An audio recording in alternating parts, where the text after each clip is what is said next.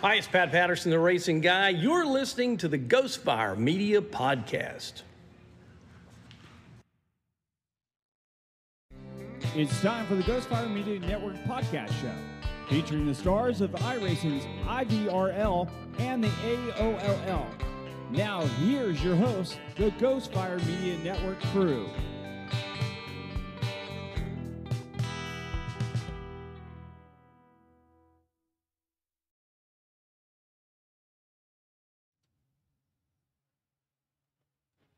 And gentlemen, welcome to the Ghostfire Media Podcast. It's me, Randy Pepper, alongside Adam Wood up there in the left hand side, or maybe the right hand side of your screen.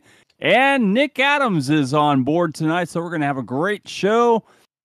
Nick is in the middle of uh, chewing on something. I'm not really sure what is it. What are you eating there, Nicholas? so delicious. It was actually a Friendly's birthday cake ice cream cup. Oh man, I'm jealous. I want one of those. Can you send me one of those?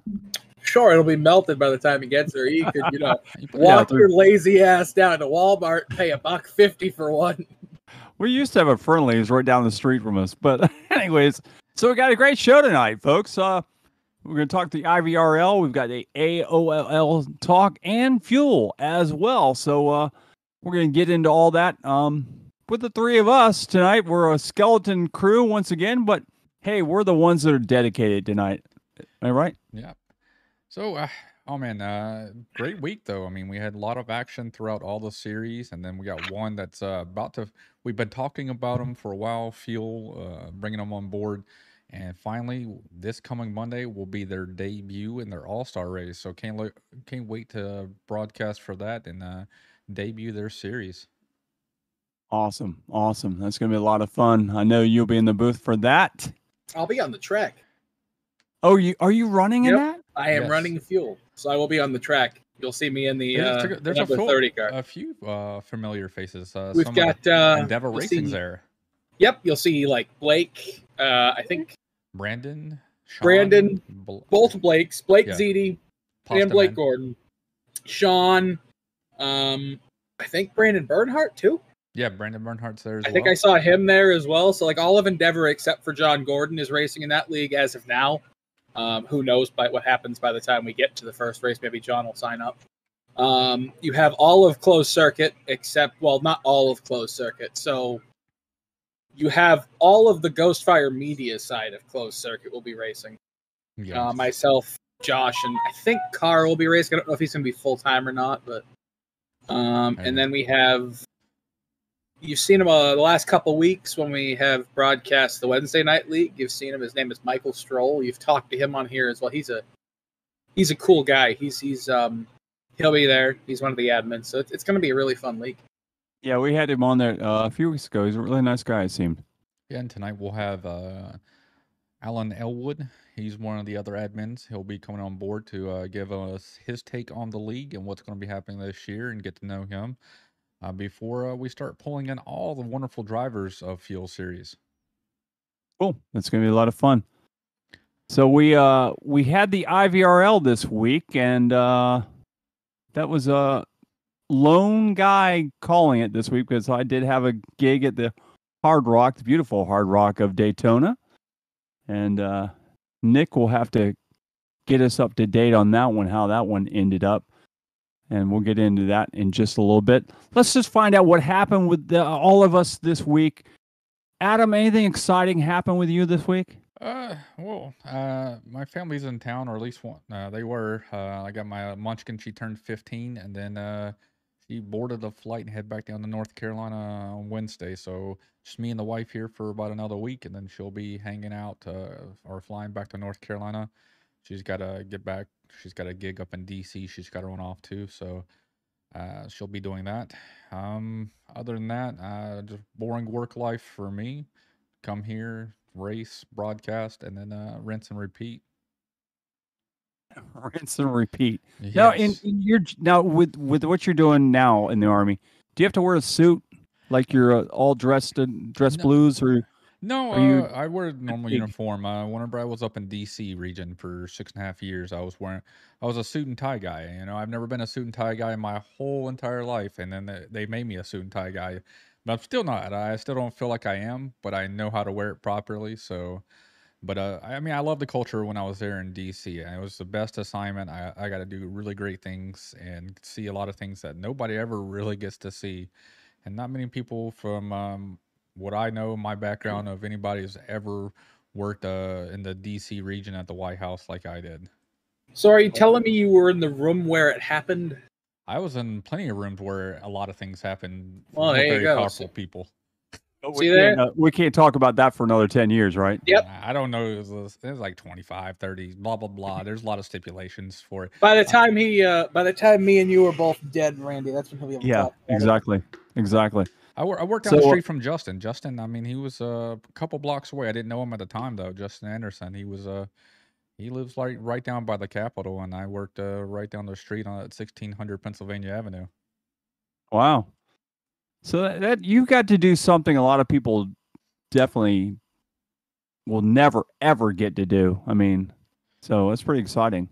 Yeah, it was a great time in my life. I mean, I had uh, you know great supporting with the wife. Uh, she loved it because we got to do really great gigs and a lot of things. Uh, I've done like two or three Easter egg rolls. Uh, I bought one of my family members, Johnny Downey. He flew down, or no, his family drove down for Easter one year, and uh, we went on to the White House grounds and did the Easter egg roll at the White House. Uh, What is Easter egg roll? What the hell is that?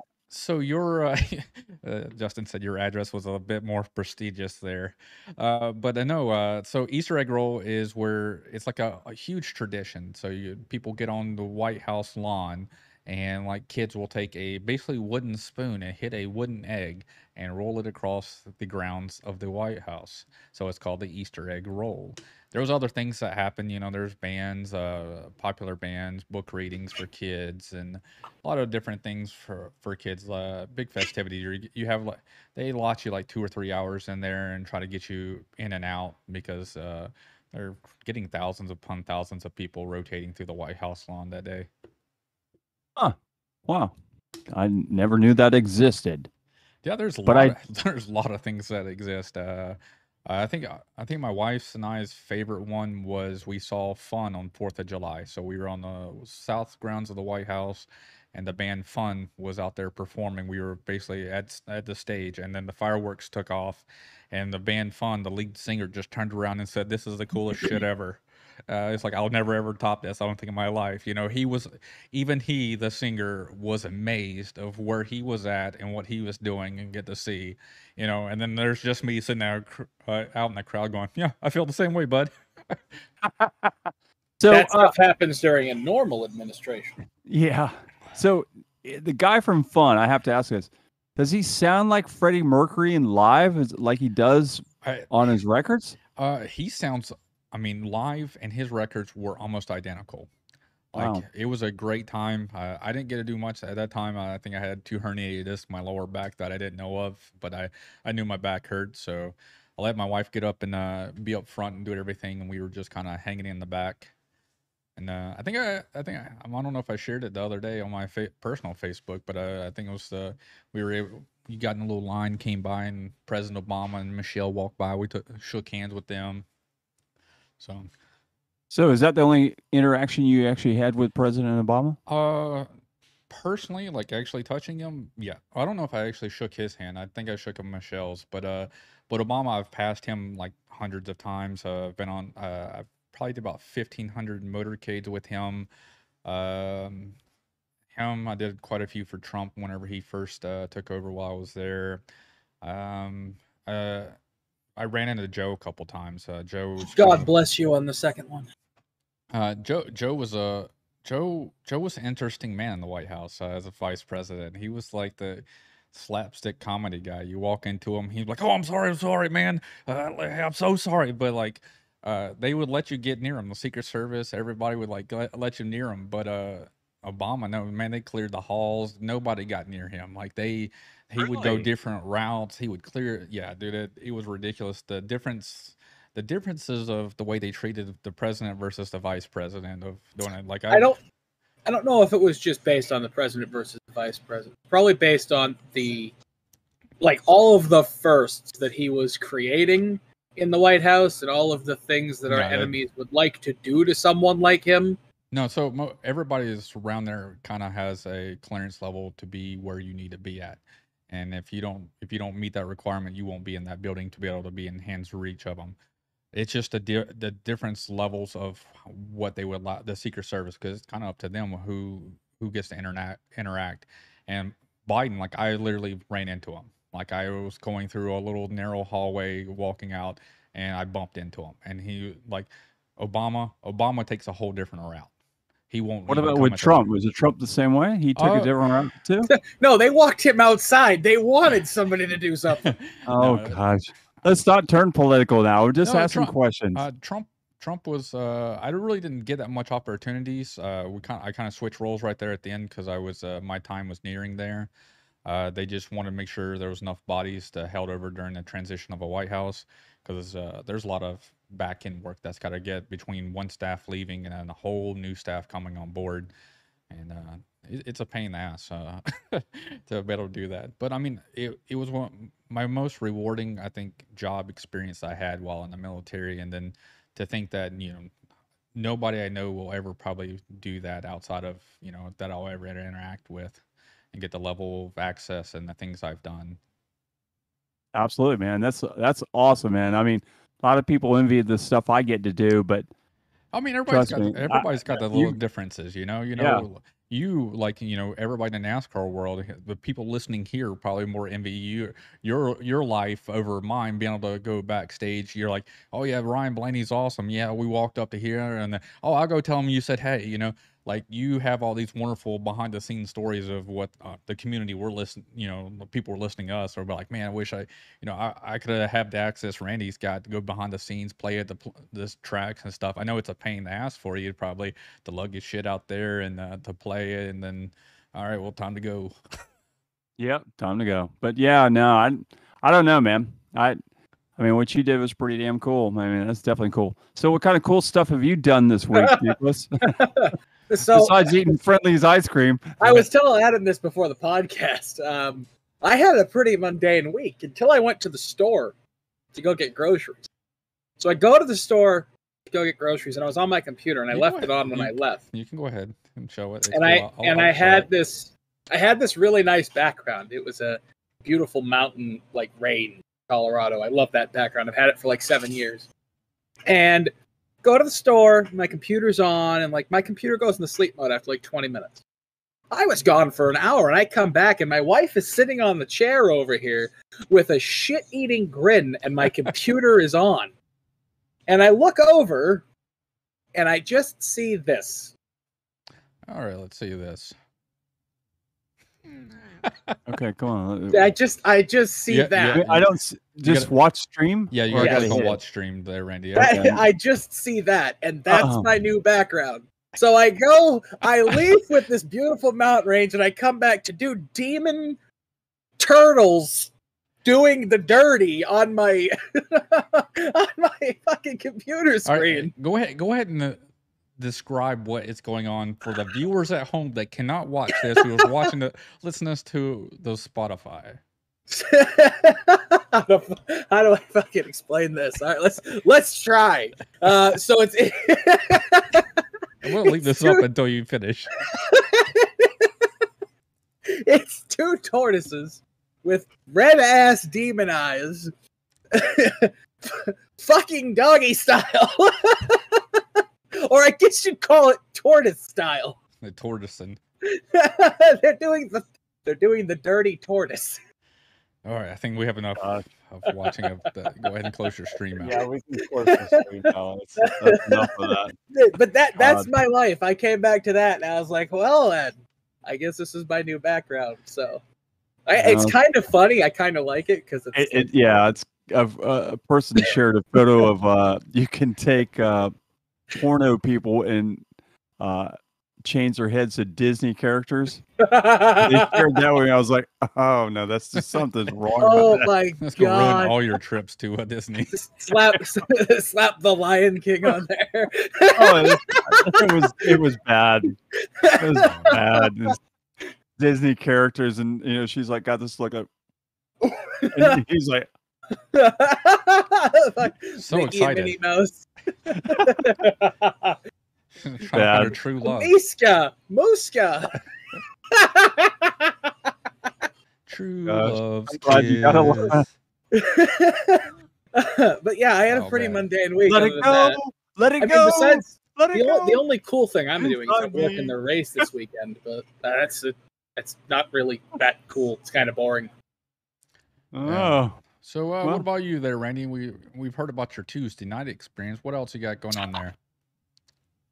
Uh, well, we went and did dogs on ice. Uh, with the dogs. Okay, took the- that's a weird Wait. transition from our Wait, last wait, conversation wait. to this one. Wait, you did dogs on ice? Yeah, it's it's a thing. So yeah, we took the dog to uh the Daytona Ice Arena. And you And- did them on the ice? No, yeah, only it in only in Florida does this type only of in stuff Florida, happen. dude. That's right. Florida That's man right. has dogs on ice. And we walked around. We Florida, held. We ran across the ice holding our Trump flags.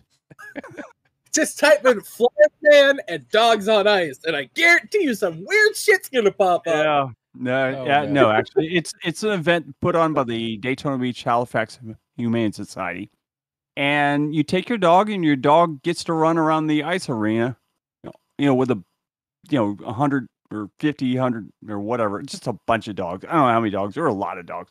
If you want to watch it, you can uh, subscribe to my channel, Randy's Attic, on YouTube, and you can watch it for yourself. I need the likes, folks. I need you to ring the bell notification, hit the like button, and You can see share dogs, all you can. Dogs doing ad- it on ice. Watch the ad Randy's. free.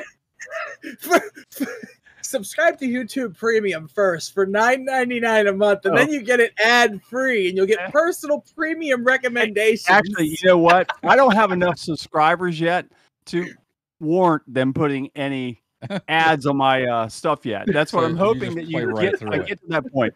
You So can I see need all everyone. the dogs on ice doing it without any Absolutely. ads. Actually, there's a dog taking a big crap on there, and I, I did film that. he lays a turd. It's like probably about that long. Oh man. So Nick, you're gonna watch this now, aren't you? no, I'm not. I'm not Oh, watching dogs on. on ice doing it. No, they're not doing anything. They just run around. I, I have watched some weird shit in my life on television, but that's just that's just strange. man. Just dogs All right. playing on ice. That's all it is. Anyways, All right, all right, let's, so let's, let's, let's get into this our. one. yeah, let's go. Let's get out of this. And uh, I mean, we've we've all talked about what we did this week. Now let's actually talk about what we're supposed Randy to talked talk about about what he did literally. I took the dog to dogs on ice. That's it. that's what you took the should. Have, that's what you should have said the first time. All right, you so- said you did the dog on ice. So Oh, Tuesday man. night, we will start with Tuesday or yeah Tuesday night IVRL. Yeah, you ran in that race. I ran on the race. Uh, uh for me, I did Well, better than I listen, thought. Let's go. Let's go ahead. Uh, Nick, you've got the point standings. Let's go over the point standing first, and No, uh, figure out all that Did good Cody stuff. actually updated. I I don't think Cody updated. Probably yet. not. Dirty He bastard. never does. We're gonna always Uh, take on you, Cody. Nope, it's they're updated to Atlanta, so they're the same point standings.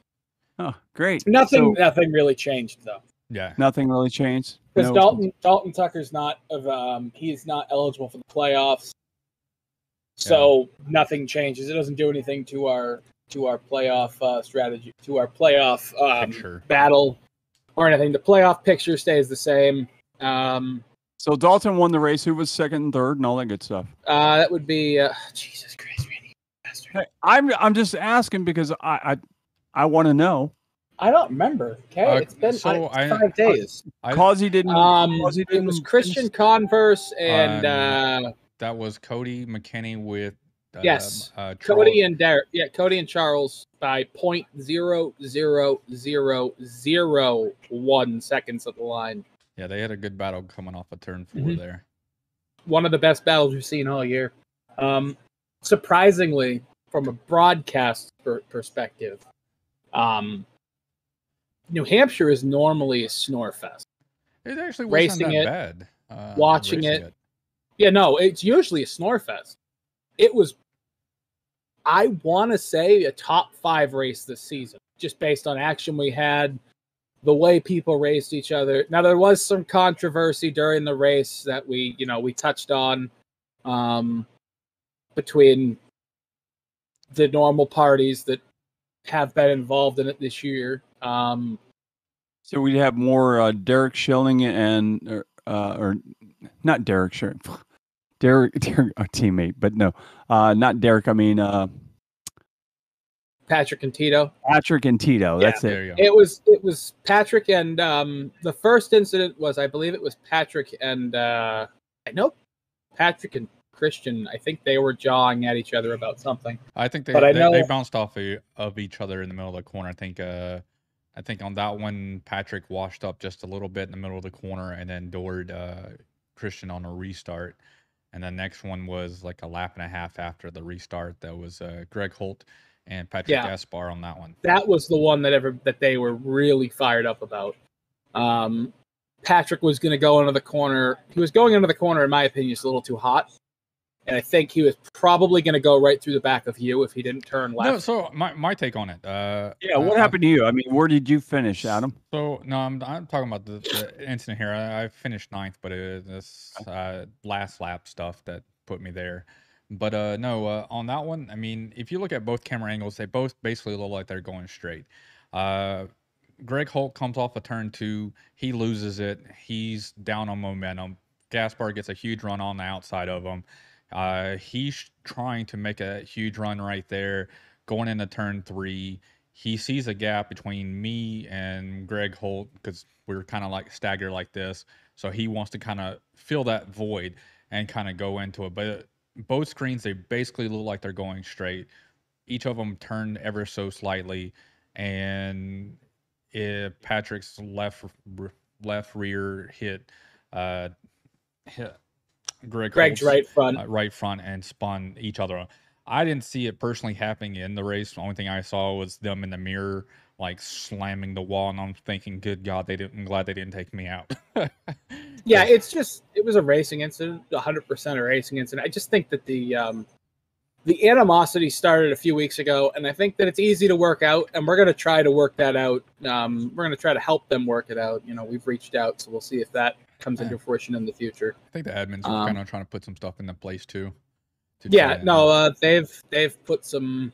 We won't. We probably won't. We don't listen to the race chatter anyway, but any of the race chatter things, uh, you won't be hearing radioactive from us. That's for sure because that won't be happening anymore. But uh, the on track just, and, and you also have to put it down to there's five races to go to the playoffs now.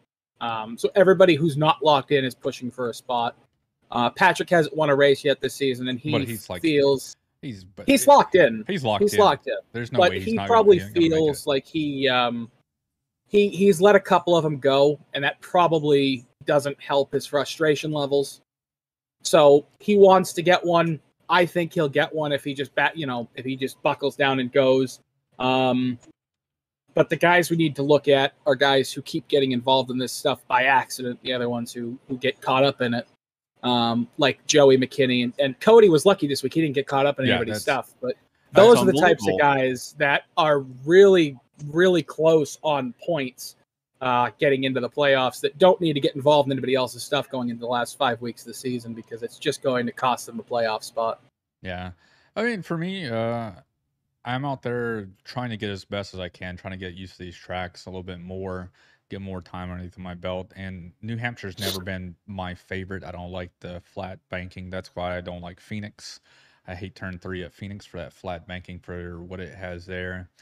Uh, and uh, but I actually did pretty good all night. I think the lowest I went by myself on my own was seventh. Uh, I kind of stayed up in front the whole entire night, uh, and I, I felt like it was a pretty good race uh, for the most part. And there was stupid incidents here and there. Uh, apologize to uh, the number eight, whoever was filling in for the number eighty nine, Josh. Uh, I think his name was Jason something. Jason Miz. Miz. He filled in for Josh Gaithright. Uh, I don't know what I don't know how that's possible, but that's what he was doing.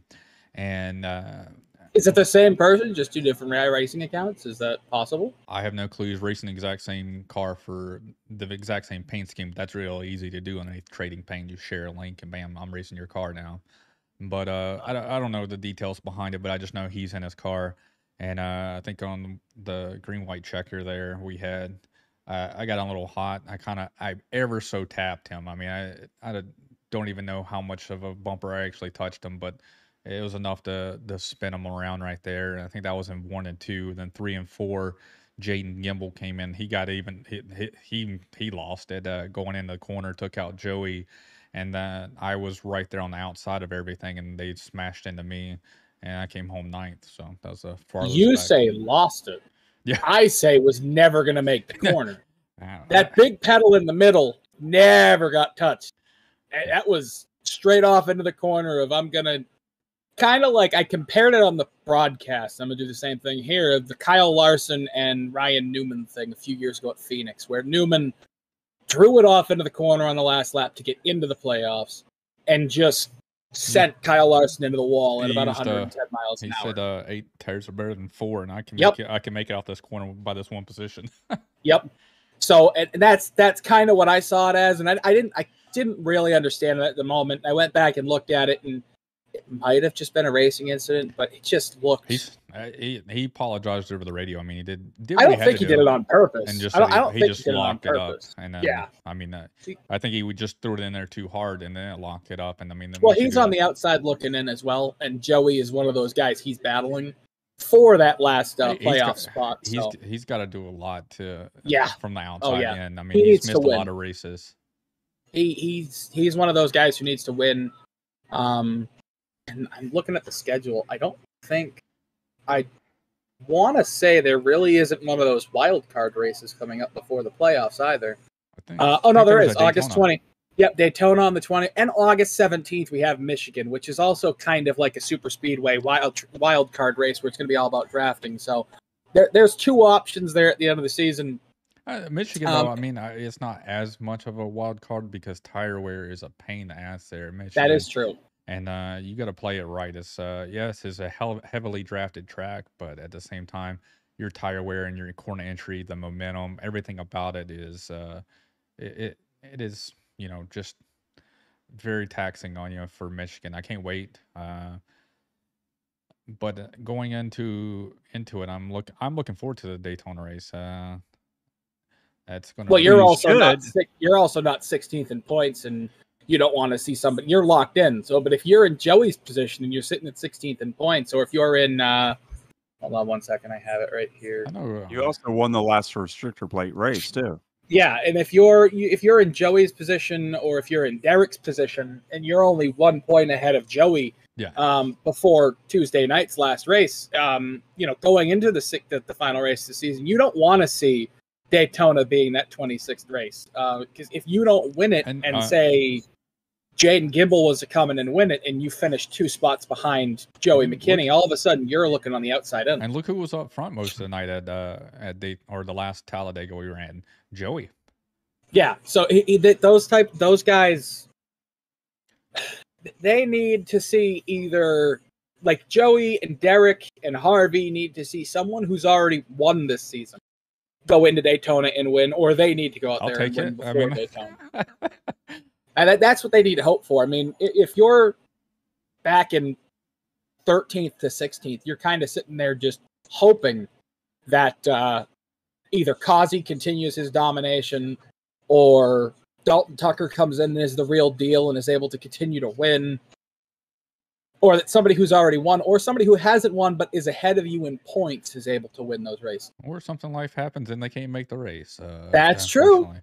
That's, That's, uh, yeah, that's true. That's uh, that's going to be happening to me. I'm going to be right there on the bubble for uh, the AOL Cup Series. I'm, I'm going to miss the, uh, three of the next six races. So uh, anything's possible for me not making that that series. Yeah. So the um, what happens if Dalton comes in here, even though he's not eligible? Let's just take this scenario, and he wins the next five races. Uh, it just looks like Tony Stewart did in 2000 and what 11, 2010, whatever it was. The year he Yeah. won half the chase races and wasn't in the chase, and he just it, it. I think he won the championship the next year. So I really think if he if he comes in and he wins half the chase races, or No, no, 2011 he won the championship by winning. so it was three or- 2000 and He won. He was won. 2010. He won three or four races in that ten race stretch that he had to to beat Carl or to tie with Carl Edwards. So uh, Tony Stewart had the the crappiest ten races, but he was lucky enough to get those three or four wins during the chase that gave him more points there. Because I know he won Homestead. There was someone who wasn't in the playoffs who won half the chase races Yeah. one year. I can't remember who it was. I, I feel like it was Tony. It was either Tony or Jimmy. It sounds like something one of those two guys would do. I'll have to look it up because that's actually one of the facts I can't remember. Uh, I, I was so angry at work that night. Uh, whenever uh, Tony Stewart edged out by the by winning on at Homestead uh, to Oh, get the tiebreaker, I was Yeah. so mad. Carl Carl Edwards, Mark Martin, two of the greatest drivers to never win a NASCAR championship Oh, by by a wide margin. So Yeah. he, he got screwed there. Then he got screwed at the was it 2016's one where uh, they threw a phantom caution for no reason. Yep. And then he got wrecked by Joey Logano because Sliced Bread's an idiot and can't drive a race car worth a damn. So uh, Luckiest champion of all time. If Dude, there wasn't this I- I playoff know- system, he'd never be a champion. I didn't know what he was going to do after the race too. You know, so he went. He got wrecked out, hopped out of the car, and then just started running down pit road. I was like, "Is he going after the 22 pit crew, or like he's going to beat up?" I don't know No, the he- crew chief at the time. Like nobody knew what he was doing. Everybody he ran right to doing?" his hauler. He ran right to his hauler. He called up Joe Gibbs and said, "I quit." Dude he he ran all the way over to the 22's pit crew and apparently he said he told him go get him i was like Didn't isn't that the year that Joey won the championship no too? no that was No, Jimmy that was Jimmy. That was Jimmy's Jimmy's last last, championship. That was his seventh championship. That's right. that's what that's what the my my conspiracy as a carl edwards fan is that they threw a phantom caution hoping to give jimmy another shot at that sixth title because there was no reason to throw a, that phantom caution whatsoever Listen, there's so many 48 cars sitting behind me that I can't agree with you. i know you can't I got a that's piece my- of 48 sheet metal, sheet metal right there above I me. can't dis- I can't disagree with you, but but I, I'm not going to agree with you. Uh, that's my that's my conspiracy theory going for being a carl edwards fan everybody's got to have their conspiracy Hey, theories I will. for your I will driver. say that. I'll say this: Carl's one of the nicest, or was one of the nicest guys in NASCAR. I, he always super nice to anybody that ever wanted, you know, wanted anything signed by him. He Oh, would he's always go grab a car He'd sign it, you know, whatever. Um, I mean, Carl definitely, by by uh, my observance, is always a class act. Yeah, he's, Jimmy- he's not a hat from Jimmy kind of disappears. He always did. So Yeah, I think I, I was behind the uh, driver's introductions in Charlotte, uh, 2015 or 16, one of the two, and uh, I got uh, Carl Edwards to sign my hat. and he shares a name with our great colleague Carl Henderson. Carl. oh, oh, Carl. Oh, we didn't call Carl Carl Edwards. Oh, here's hot Carl coming down the street. oh my god! I need Carl Edwards to come out of retirement just one more time so I can tweet hashtag Hot Carl in second place there. Yeah. But uh, That's Carl one guy I hope. There's Carl. Edwards driving the number 37 Saran wrap car. no, the number. No, the number. the number ninety six depends car. Hot Carl coming out of turn four. Oh man, Boy, That's one guy I hope races in the SRX at some point. I think they said uh, season two he might be coming there. that'd be awesome. I don't know. I think Carl's just done with motor racing. I mean, he owns his own little farm. I mean, he's He always just- owned it, and I mean, he's always done that. And He just completely disappeared though. He retired, said, Well, he- "F this, I'm I mean, done." y- you have to look at the nature of him. When he's on track, he's on track. He's personable. But when he leaves, he disappears. The only person that you could uh, uh, get a hold of him is Randy Fuller, and Randy Fuller was his PR guy, and uh, that's the only way you could f- get any information about Carl's personal life was through him. You either saw him on a commercial or on the track. You did not see anything else about his uh, personal life. He had zero social media presence. I mean, he had some, he might have had some like underneath false names, but he wasn't that Oh. personal guy. Him and Bob Osborne together. Go get them one at a time. You say one at a time. that's, I just, that's one of the ones that. uh That's it. I, I Love it. love that. I, I I remember that one. That one just sticks in my head. But uh, so we'll go back to IVRL. We are off for the next two weeks. I get a wonderful vacation before my vacation for it because uh, we're off for two weeks and then I'm gone for two weeks. Uh, That's- wor- worth It's of a racing for 'em. much needed, much Why- much needed. Why exactly are is there a break there? Uh, they said Yes. Olympics. I don't know. You know those you know those five little rings called the Olympics. Yeah. That's that's that's why. Apparently, somebody cares about that more than racing NASCAR in our. league. Um, I'm just happy we have Tuesday nights off for the next two weeks so that I can mentally prepare for the 15 race well, you you come back, to the you come back to two road courses. It's Watkins Glen Hey, and uh Indy Road course most likely if the Take four weeks off.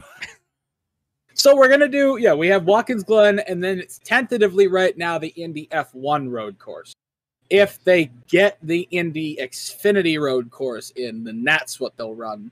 But at the moment, it's Indy F1, which is pretty much the which is pretty much the GP track that NASCAR ran minus turn four because they don't go out turn or no turn one technically turn one because of the tire issues they had in 0405 they didn't run that corner because uh, i think it was ralf schumacher almost died in that corner because of tire issues so so so yep IVRL will be done. So we were not going to predict any type of winners this week. Uh, so oh no we are we, we already know who's going to win at watkins glen we don't have to talk about it I think somebody's going to dump somebody and to get a win. No i don't think somebody's going to dump somebody Not i think kidding. Causey's going to drive away So Then he's gonna make we're the mistake. It- that or you got somebody that's uh, already practicing for that road course at Watkins Glen. I think Causey's going to drive away. He's going to make a mistake. Gaspar's going to get close again and then spin out. I'm not saying it to be a jackass. I'm saying it because it's fact. It's what's happened the last three times we've been at road courses. It's prove me wrong. That's what all the that's what the great journalists say is prove me wrong. They said Yeah, Tucker I, will win. I'm gonna I'm gonna agree agree with you there, Nick. I, I think the tire cheat is going to enable. No, just kidding. we, we want to make we want to make it very clear that that's a joke and we don't want anybody to be offended by that because that's a joke. All it's a joke, just like all the men in the, in the uh, Olympics are women. Uh, just Oh, just boy. a just just a joke. All right. God. All right, We're gonna uh, catch Let's uh, go for ahead and uh, move over to our next segment. Then we'll, we'll switch over to the AOL TNT series here. I catch so much shit for that. So let, us go ahead and move over that. Uh, let's go ahead and try and start talk to you guys about the TNT series. Nick had a eventful evening last night. Um, I have had the worst 13 days of my driving career. Yes, I finished fifth last, but the last time we went to Atlanta, previous to last week, I was fast at Atlanta and I was a top five car. Last week in Atlanta, it didn't matter what I drove uh, AOLL, fuel, cups, trucks, ARCA. Crashed everything. And then last night, go to North Wilkesboro, have a decent practice in qualifying, and then six laps in, my brake pedal just goes to the floor, and I finally grab some brake, but I'm going through Gene, and then I'm spinning and it was David saying hello to the front end of Carl. Oh, sorry, Gary. I don't know why I said Gene. Gary. Yeah, Gary Winters. I took Gary out, spun and took out Carl, and then 20 laps later or so, I'm racing with David Desparis. David kind of chops my nose off a little bit, and I may or may not have accidentally turned him. Tried to apologize, but he was already gone. And then we have a few more cautions. We get to where I'm behind my teammate Chris Oliver. And I, I don't know. Chris started to spin. I had nowhere to go and knocked the radiator out of my car. Uh, then I finally battled my way back up. I'm right behind Randy Pepper. My brake pedal goes to the floor again. I spin out all by myself from fifth. And it just, the rest of the night. Yeah, the rest of the night was just me battling back, trying to get to the top five. It's just, I've had the worst 11 days of my racing. Dude, that was a brutal hit you took after uh, spinning there. After you hit, you made con just ever so slightly contact with. Yeah, that's a yeah, yeah, uh, ever so slightly with uh, Gary Winters there. I mean, you barely tapped him, and then it just lo- loosened your car up, and you just went straight for the pit road barrier. Ah, Randy, that's more than you. He's, he's, she's got more than you. Um, Yeah, don't, don't talk about that one. Uh, but, uh, yeah, so Drop that's just gonna slide on Oh by. yes, and I did figure out what the brake issue was on that. Um, I ended up, I ended up uh, He was hitting disconnecting my clutch. G. Uh, I shut up.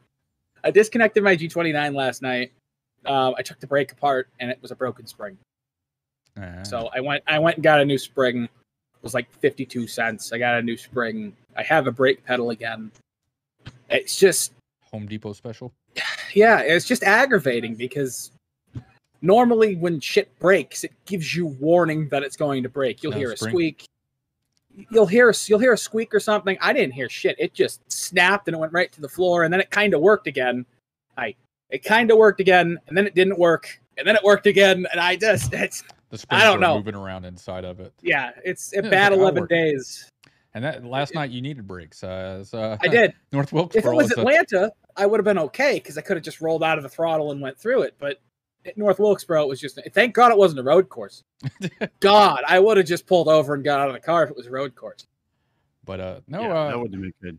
So I mean, we've uh, we've been to North Wilkesboro in every series now. I think uh, s- with every car make we've done here in the AOL series, we've been to it with the Cup series, the Truck series, uh, now with the Arca car, and I mean it's the same story when you go there. So North Wilkesboro is the type of track where you have to protect the outside. You can't let anybody to the outside trying to pass you. You you want them to try to pass you underneath. You will protect that.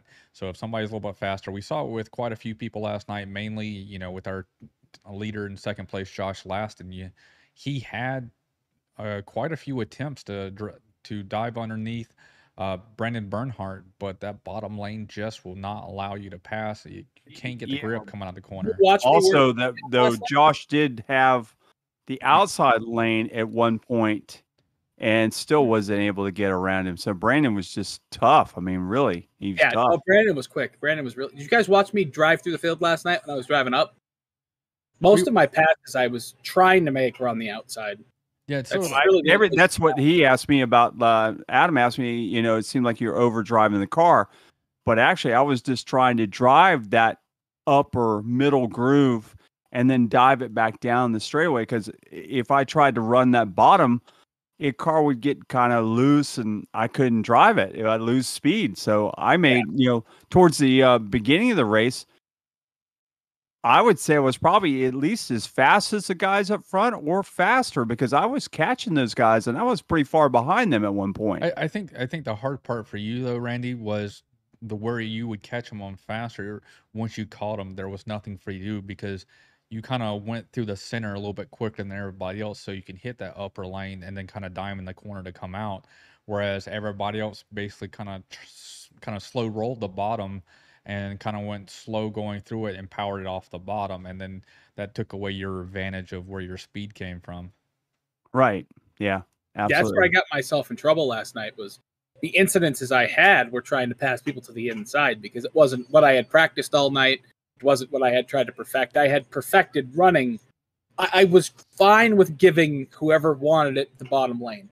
You have. I'll make you work to pass me. I'm not giving you the outside because you're going to get that that's, better a, run. that's a death sentence right there because if, if you give up that one, it's hard to, to get that spot or to let that one car to clear because if there's somebody behind them, you're just about to get freight train. I got lucky. I don't know if it was my difference in speed. I was able to get in the exit of the corner or whatnot, but I really didn't get past to the inside when I gave people the inside. I think it's probably because I'm stupid and I'll drive it harder into the corner than anybody else. Well, I think the, it's just because I'm stupid. well, the outside you you're able on the middle to high line, you're able to put the power down so much earlier, and there's actually a little bit more grip up there versus due to the extra banking versus that bottom line has lower banking, and you just can't put the grip coming out of the corner. So I mean, I, I saw how I saw the uh, you know the Cup Series and the Truck Series every time we run there is you you don't give up that outside lane. You'll run them and like, hey man, you want to go? Go to the bottom, bud. I'll let you have Right. it all day long. Well, Derek did that with me. Derek was uh, running the bottom groove. He seemed to have a really good run doing that bottom where I was running that middle groove. Well, he drifted up and I actually dived down to the bottom of him. And actually, that's probably one of the only passes I passed down on the bottom was to get around Derek. So I, I don't know. It's, I guess it works sometimes, but I know I put uh, I know I said that I've had the worst 11 days of racing in my career, but I'll, even though I finished fifth last night, I mean, I was thinking I was having a bad, bad. night. but yeah, no, with, with all the problems I had, I needed a good finish. I mean, the first three weeks of the season, I've used two of my drop weeks, which is just I missed Daytona, and then last week I just completely, I just didn't show up to Atlanta. I was there, This- I just wasn't there. I don't think I was there. I think I think last Thursday was I there. I think I may have had a gig No, last la- Thursday. last last Thursday you showed up and something something happened. Oh, that's right, because to I joined there. you. Yeah, you joined. Your in. VR Yeah. wasn't working, and I think and then you yeah, and did, and then uh, uh, the the, you broadcast. the green flag phenomenon of uh, TNT. Yeah. that was also my problem is, is, is too is I wasn't expecting like I had a bad I, I don't want to get into Atlanta because I'm angry about it, but it's just my own stupidity which caused it. Yeah, I mean, e- everybody gets that, and then you know sometimes you're hoping for that phantom caution or somebody to mess up so you can kind of reset and like, okay, I figured the track out now. Let's group back together so I can actually have a shot at this. But whenever Well, you know you I start killed my struggle- race 20 laps in. I got to hold for 40 seconds for taking out the cone and then speeding on the entry because just uh, every time I think I have something for somebody, I just uh, mess up pit road. Yeah, the Atlanta Atlanta pit road's actually pretty tricky because you carry so much speed. You don't want to get off the track too soon because it Mm. doesn't doesn't feel like uh you know you need to. But then if you wait too long, uh, you're screwed. screwed though. I mean, there's not enough banking there. It's gonna and it, it's quick to your left. It's a good sharp turn there to the left. It's not. It doesn't flow with the track as well as you would think. It's almost something I wish that they would do next season in the AOLL for the TNT series is adjust the fuel each week to make sure that there's at least one pit stop during each race. Because at Atlanta you had to pit, and if you had, you know, if it was green, you had to pit under green. Um, last night at North Wilkesboro, we would have went green flag. You didn't have to worry about tires. You didn't have to worry about fuel. I mean, 80 laps in, your tires were still at 85, 88, 80, 85% if you were decent on your right front. Um, and you would have never had to worry about fuel.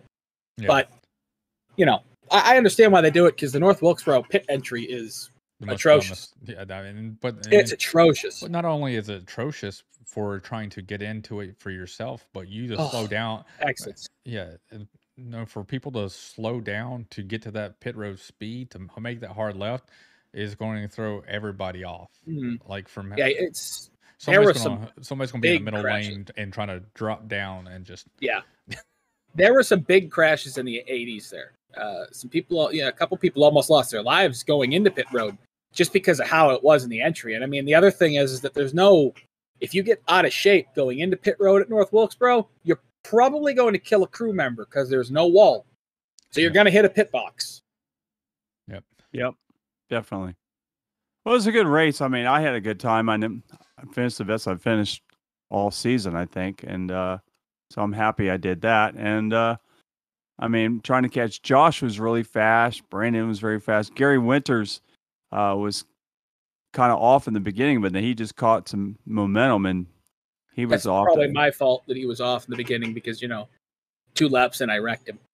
yeah, he Oh. uh, he near the end he was glued to Josh Lassen's back Yeah, bumper for he third. I was. mean, he was just he was waiting for Josh probably to do something by accident and ruin both their nights so they can sneak through and get the win.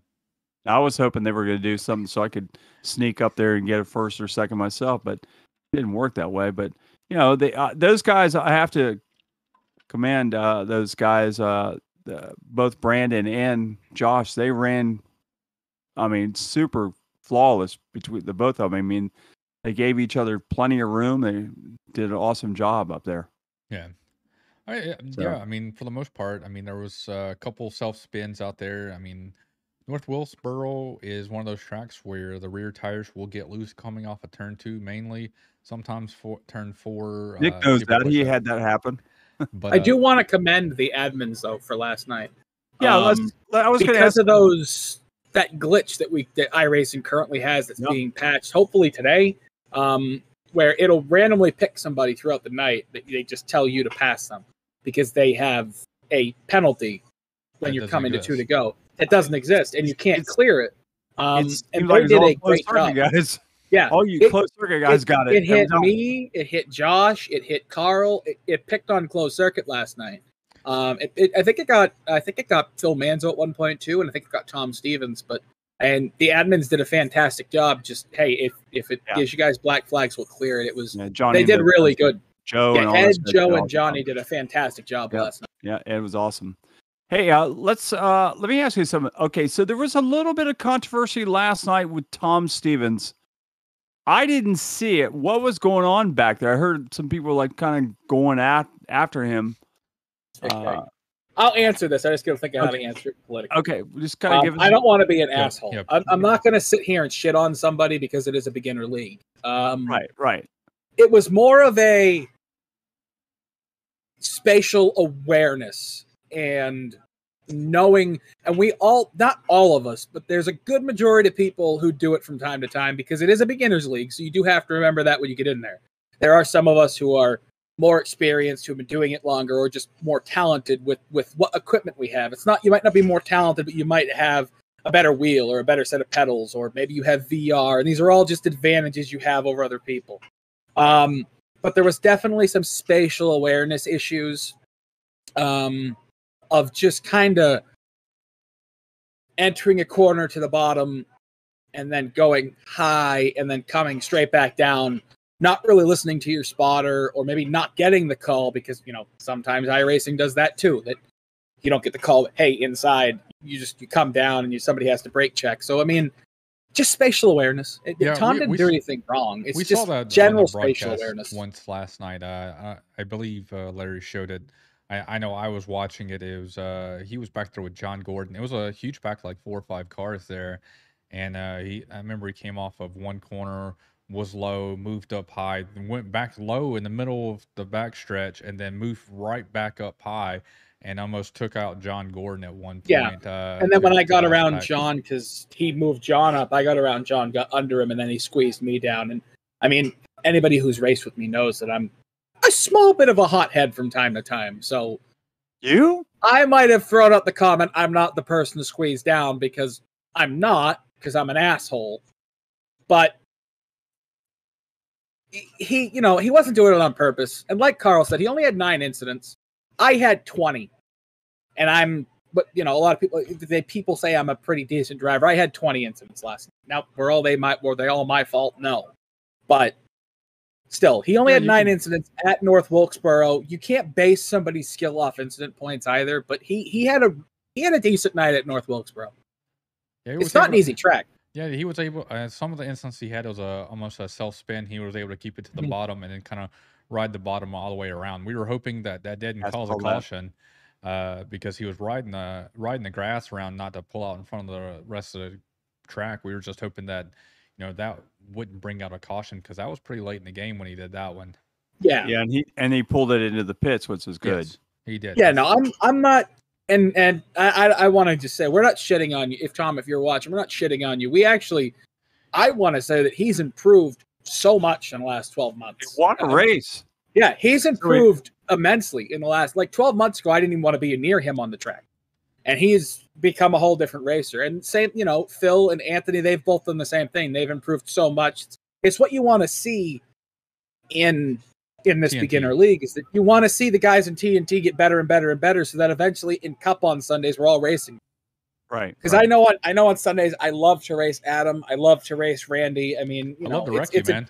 I- Uh, hey, I mean, kiss my race, ass. race, race. my Ki- bad. kiss yeah, kiss my ass. Oh, sorry, love you too. That's what I meant. Adam, um, and me, Adam and me get around each other, and I wreck myself just because I don't want to touch Adam. So, Yeah, it, but it's there's been a lot of improvement from a lot of people in, in TNT. So, um, yeah, I mean, it's it's been great. It's been nice to see. All right. yeah, definitely. So next week we're moving on to Concord, another short track. Uh, Oh, Uh, wait, I want to touch on something real quick uh, before we go into that because we're, we're still talking AO, AOLL. We had uh, a shakeup in uh, the admin, and we got Brandon Bernhardt now has taken that duty over as an admin. race Now last night was fixed. It's fixed. the new admin wins it his first Yeah, night yeah, yeah. admin. That's Damn, exactly what I was thinking. Yeah. I'm, I'm filing a protest, Johnny and Ed. Race was fixed. You guys gave it to him. Gave I him the blame- tire I- cheat. Yeah, they, they gave him grip.exe. Damn it. So yeah, so we want to uh, welcome him to the admins, and uh, hopefully, He's been He racing can, with uh, us for well good over job. a year now, man. Yeah. And he's uh, Yeah. he seems level headed. Uh, he's a good guy. Uh, I always love racing around him. Uh, we've we, we've was uh, I think I raced with him now in IVRL, TNT or not TNT, the Sportsman Series. Ed said it was part, Part of of- the deal. You I knew it. But, uh, Ah, so Blake's not going to win on Sundays anymore then. nope, that's what's the So so Blake's winning on Sundays. They took the tire cheat away from Blake. Now it's going to have to be on skill. Now Blake's only going to win by seven seconds instead of thirty-seven seconds. Gotcha. But uh, no, Brandon Brandon's a good guy. Uh, you know, we've had him. On Speaking the, of him, we we where had, has he come from? what do you mean? I, I didn't think he was that fast in the last season of TNT, he- and all of a sudden he's just turned it on. Me and him have the pretty same fast, yeah. exact uh, luck when it comes to other tracks. Uh, where we're really kind of feel like we're good at. We've always kind of uh, found that bad luck. And uh, but yeah, Brandon Brandon's been really good. I mean, if you watch him, he's very consistent uh, the way he drives. Uh, he's really good. Maybe it was just because last season it was all about Tim and how he was in the battle because he was so patient and that, that's how he won most of his races was being patient and won the championship by just being patient. Maybe that was it. But I I didn't think Brandon was that fast last year. Um it's just that that so far not last year, but last season. But all of a sudden, I mean this season, hell, he just you know, he, he went out there last night and he whipped everybody's ass. I mean, everybody also has that particular car that you know they're just a little bit better at than others. I mean, a lot of people who, you know, they they prefer the Arca car over the truck or the Cup Series. I mean, the- there's certain handling characteristics of uh, certain cars that people like and or it works in their favor. Oh, well, that might be why. That might be why. Brandon Maybe. wasn't in TNT last season. Maybe I should wake up and pay attention. Oh yeah, Brandon hasn't been in that. He's been That's maybe that maybe I should wake up Uh, pay yeah, attention. Brand, I was like thinking Brandon. I remember Brandon. If he ran TNT, it was like a whole. it was about a year ago when he Yeah, it was, got a- it was Yep. like well over a year ago. when I, when I Yeah. was when my calling Okay. was even shittier than it is now. Maybe maybe I That's should just when I pay had to come rescue you. Fine. All right. Well, no, I just I, I love seeing how fast he is. It's nice to see guys, you know, come in and, and be, you know, the challenging the front runners, so to speak, of TNT to to what they have. It's it's really nice. So uh, is uh he is he part of? The, I mean, he's the only C or Endeavor Racing team now.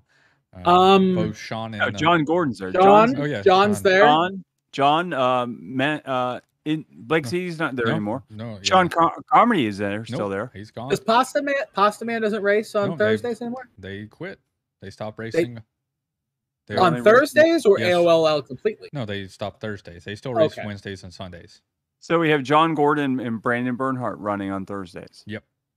I feel I feel like that was kind of a waste then. For him. I mean, you know, all power to you. I know Pasta has the new baby and all that, but like Sean had a shot at the overall championship. I, I think they just kind of wanted to move on from the beginner league and kind of make their statement makes known sense. later in the other ones, and uh, kind of devote more time to the getting used to what they're, you know, going to be more competitive in 2022 with.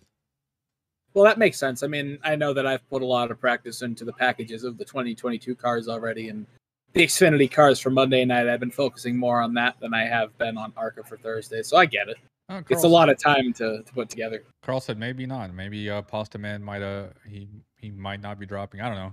Uh, we'll figure it out and we'll see if next Thursday Thursday at Concord if he shows up or not. So Where is Carl, by the way? What is Carl doing tonight? What are you doing out there, bud? Carl's still uh he's out there working these uh fuel bugs out there uh Mhm. for for our all-star race because it's a way different aspect of what we're doing uh the way we're doing Monday night. So we'll get to that whenever we talk to uh Alan in the last segment. Okay. So uh Sportsman happened this week. Um I did not participate. I don't think I did. No, I neither didn't. did I. I wasn't there. So I Adam, you heard were the some only one there. things, but I wasn't there to see it personally. so what I'm happened? I- comment.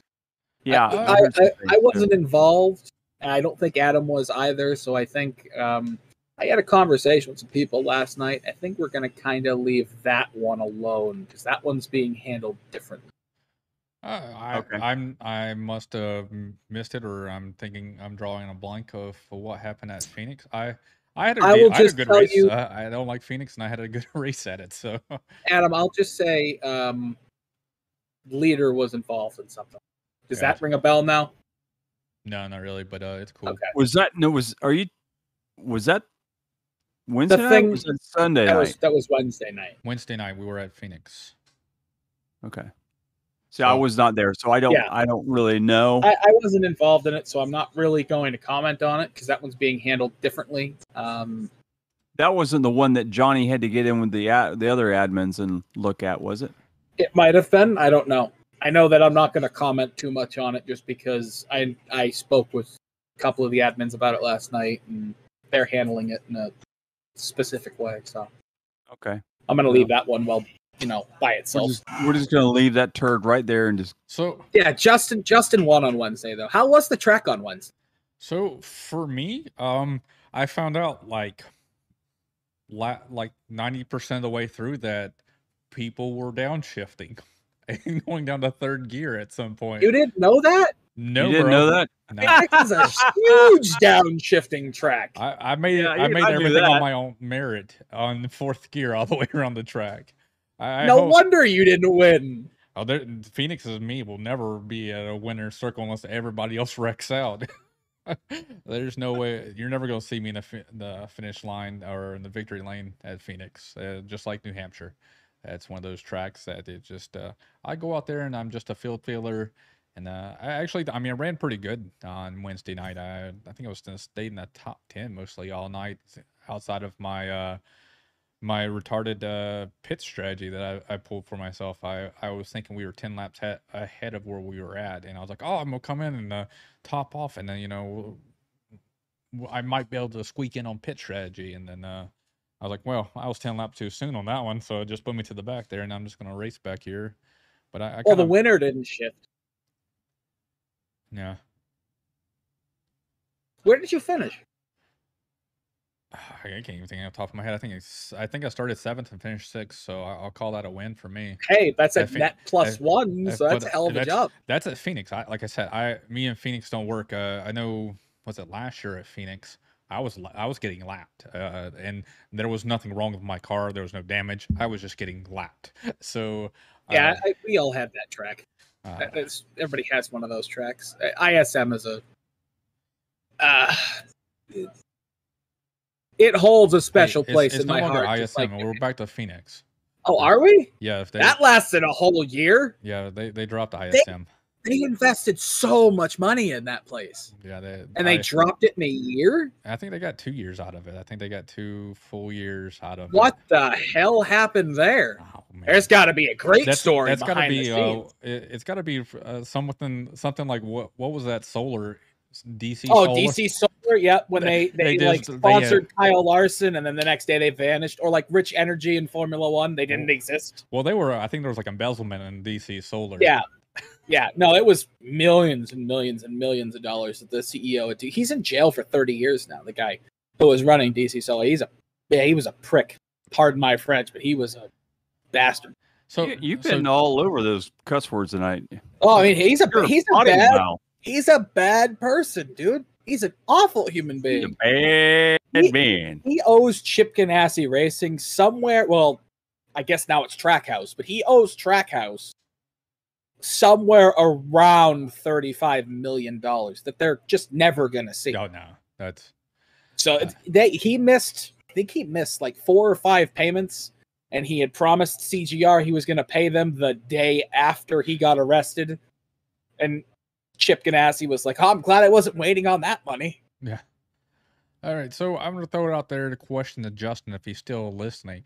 So what what is the key to Phoenix? Like I've never once figured out the key to running Phoenix because I mean there's three completely different corners. Um, me, I I try to break around the second cone and then kind of move down on the front straightaway and try to hit that bottom line as quickly as possible. And uh, you know, I see other people not doing that. Some people were trying to run the low to middle groove. you know, it, for me, I, I didn't want to give up that bottom lane, and then sometimes my momentum would just, stop, and that's uh was killer. Uh, I almost didn't destroy my buddy Ryan uh, uh, Cliver. He was there, and uh, we were battling with like two to go, and he was all over my back bumper. I could, he would win going into turn one, but I had the bottom lane, and he couldn't do anything with it, and just lost all his momentum, and I, I could beat him on the next two corners. Is Yeah. he coming back to Yeah, tell you what said- how he did it? So he just wrote. Uh, so Justin says uh, the he does rear brake on the entry uh, to get the truck to rotate in, and then just playing around with throttle. And that's, I guess uh, you're better than me. So I uh, feel like Justin is one of those guys who, when he jumps in the truck, he takes the brake bias and he brings it about seven percent backwards. Because I heard through the grapevine from somebody in Steel Horse Racing that there's two opposite ways of like driving cars in that in that organization. That one driver likes his brake bias super forward, and the other one likes his brake bias super backward. Yeah, I, I I think like I think I think I guy who dropped mine to like uh, around 57, 58 percent uh, for it, and was able to help me with the uh, turn in on during the braking and going into turn one, so my car could rotate a lot better. I didn't I didn't push it further than that though, because I didn't want to have that where the rear end decided it wanted to take over and kind of pass me going into turn one. Why you didn't want to pull a uh, like a Danica Patrick and just do a 360 for no reason in the middle of the corner? Yeah. Uh, I did that on uh, what was it Bristol Dirt? I did that down the back straightaway. I spun, did a 360, tapped the inside wall, and kept going, but the caution flew. So Sorry, let me let me adjust my terrible racing. It's been 21 days of awful racing. oh, yes, uh, Oh, I hate that track. I I, I love I, I love that track. I love Bristol. Talk about ruining a very good racetrack. They didn't ruin it. They just did something different one time. It was a one-off race or races. So I mean, it's it, they're gonna bring. I let me re, let me rephrase that because I shouldn't just shit on it because it's not that I hate the track. I like the idea. I will just never drive that track again in any car man, in my you, life. Did you see the actual dirt cars out there on the Bristol Oh, dirt? They were laying dude. lap down like nine second lap times around Bristol or something like that. It was something crazy That's where insane. Yeah. killing See- what the cup was doing. Justin, I don't think the reconfigure ruined Bristol. I think what ruined Bristol is new asphalt. I think That's they- what ruins all these tracks. If you give it 10 years, Uh, Bristol will be all know. the thing I- is, is that, like, but new asphalt is terrible. Like It Atlanta is, Motor they- Speedway, They mess they- with the the track. They mess when they it. redo when they do redo Atlanta, it shouldn't really change how it drives. It really shouldn't. It's going to be the same layout. You're No, just going to add three degrees of banking to the center of the corner. no, That's it's all gonna you're suck. at. It, it, it's No, going it- it's going to change because the, the dramatically is the Atlanta is known for eating your tires. Eating your tires makes you slower and sloppier and slippier. With the new pa- new pavement, you're not going to have that eating as quickly. Yes, it's still going to eat your tires, but it's not going to eat it as quickly. SMI said they have they're going to try something that they've been working on for the last three or four years that's going to rapidly age the asphalt to a five year old asphalt within its first year. But it's not going to make it so you have to repave it every 20 years because the asphalt isn't every 10 years because the asphalt isn't actually five years old. It'll be brand new, but it'll race like it's at least five years old So if they can get that right, I don't think the racing in Atlanta is going to change that much Well, because t- the, I'll tell you about Bristol. The when they ruined it was like late 2009, 10 because I went to the race in 2011 and it was the progressive banking there sucked heavily. Like these people were able to pass on both bottom or top. There was no sliding up. There was no sliding down. They were like, "Oh man, you're a little bit faster. Take the bottom lane. All right, cool. Have a great day." That was the most boring Bristol race I ever been to. But then they reconfigured the reconfiguration, and it's decently better. It's not the old Bristol that we all know and love of the Thunderdome, but it's uh, it got back closer to it than when I saw it because it was I got a it great was- idea. It was the most horrible race ever. Yeah, great idea. Rip that bitch up, put concrete down, change the entire track. There, there was a it was a hundred percent different from the week I went to uh, Bristol zero cautions whatsoever, at least for wrecks. I think there was a debris caution, but there was zero wrecks the whole entire night at Bristol. No beating, no banging, nothing. Well, And that's also part of the cars, though. That's the problem with these cars. And I've said it before, and I'll say it. I- The cars are they're too easy to drive. That when was the last time? Think about it, right? If you go back to the mid two I was about to tell you my story about two weeks later at Richmond where I saw about 15 wrecks. It was nice. but were they they weren't the people over driving the car, they were people getting into each other racing. When was the last time in qualifying you saw somebody on a single car run lose it and destroy his car? I'll When's the Last wait. time you've seen single car That was- qualifying? Okay, but pre-pandemic, when was the last time you saw somebody just lose their car in qualifying and destroy it? I'll uh, wait. That was wait a minute, I know who it is. Oh god, what was his name? Totally destroyed that car too. Bobby Labonte 97. No, no, it wasn't Bobby Levine. It, wa- he uh god it's right Michael there in the- McDowell. Michael McDowell. This I was it's like right there in the You tip know when of that tongue. was? That was 2012. No, 2009. It- It's it was been- a while back. It's been about 11 years since you saw Well- somebody actually destroy their car in qualifying. Well, I'm you- not saying I well, want have to drivers to go out there and just destroy equipment. That's not what I'm saying. Well, they get But I want do, to do a whole bunch of different times, though. You have to understand that they have like three or four one hour sessions that they go out and they trim it to get Yeah, it to but I want- perfection. But even in that day, even when they did that in the 90s, guys like Jeff Gordon would go out there in qualifying, one of the best drivers in the world.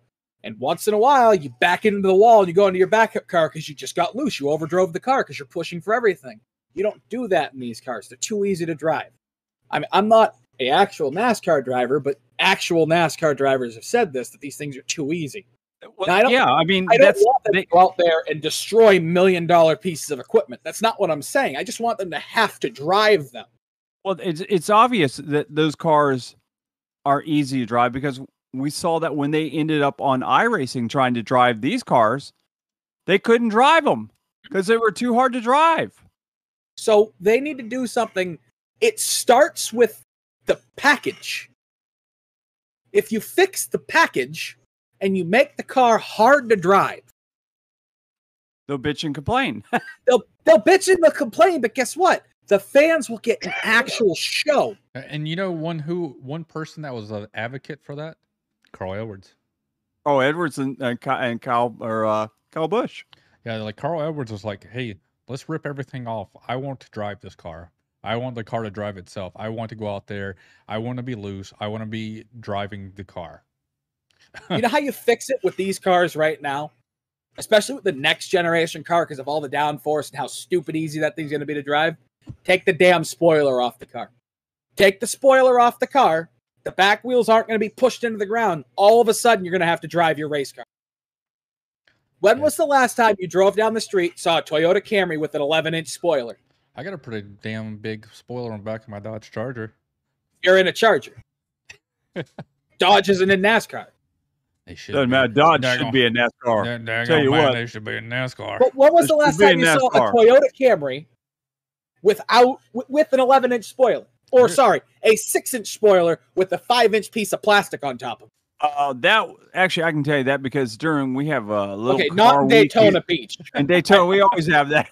I, I don't Daytona Beach. They're all on crack. Hey, I don't actually want to time know. the, the show in this movie called Cars. They have one that was like doot doot doot doot doot doot. Yeah, exactly. That was back when Speedy McQueen. But think think about it though. Like take the take the splitter off the car, it'll drive completely different.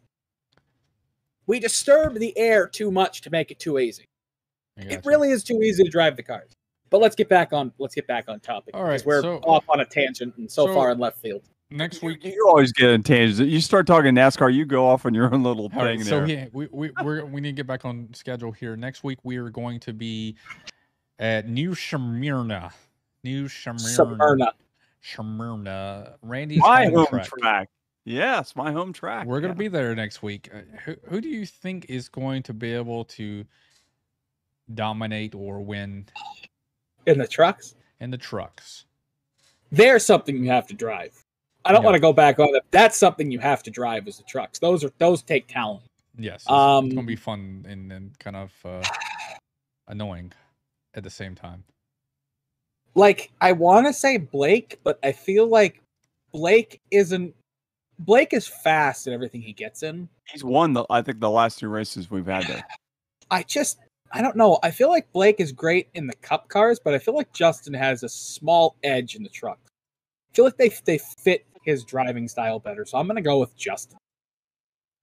Let's see. I'm trying to look and see how many times have we been in New Smyrna? Uh, I think it's- twice. So nothing this year in it. So let me try to back up a season.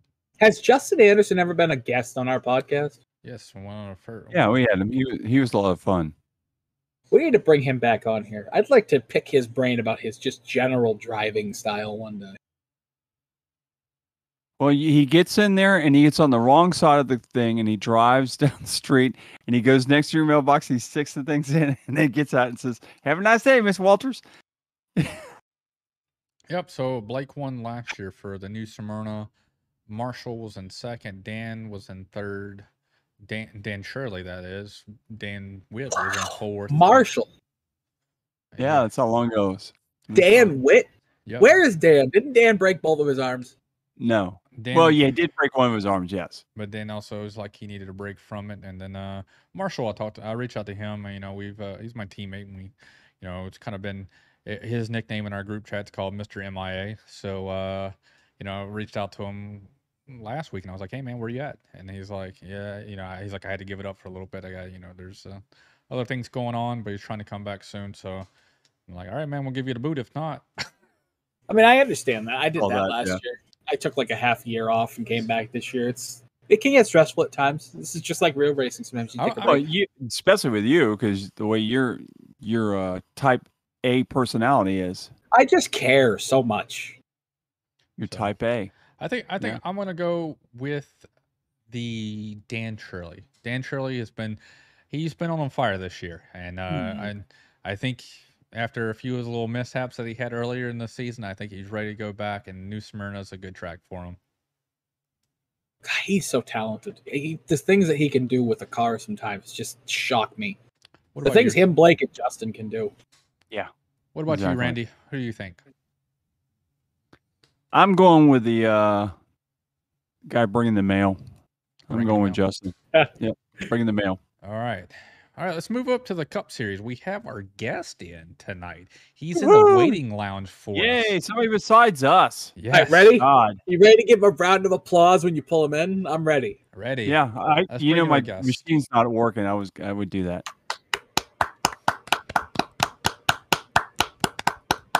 I'm the only one that it picked up, but it sounds like I'm doing some things over here. I don't want to talk about it. I'm the only one it picked up, and it's just No, it I- I- didn't. It had- I do. I I, do have my mic Adams settings down. I got my mic settings down. Let's see. No, you probably heard mine. It- It's cool. it, it only picked me up. I'm the only one who went green.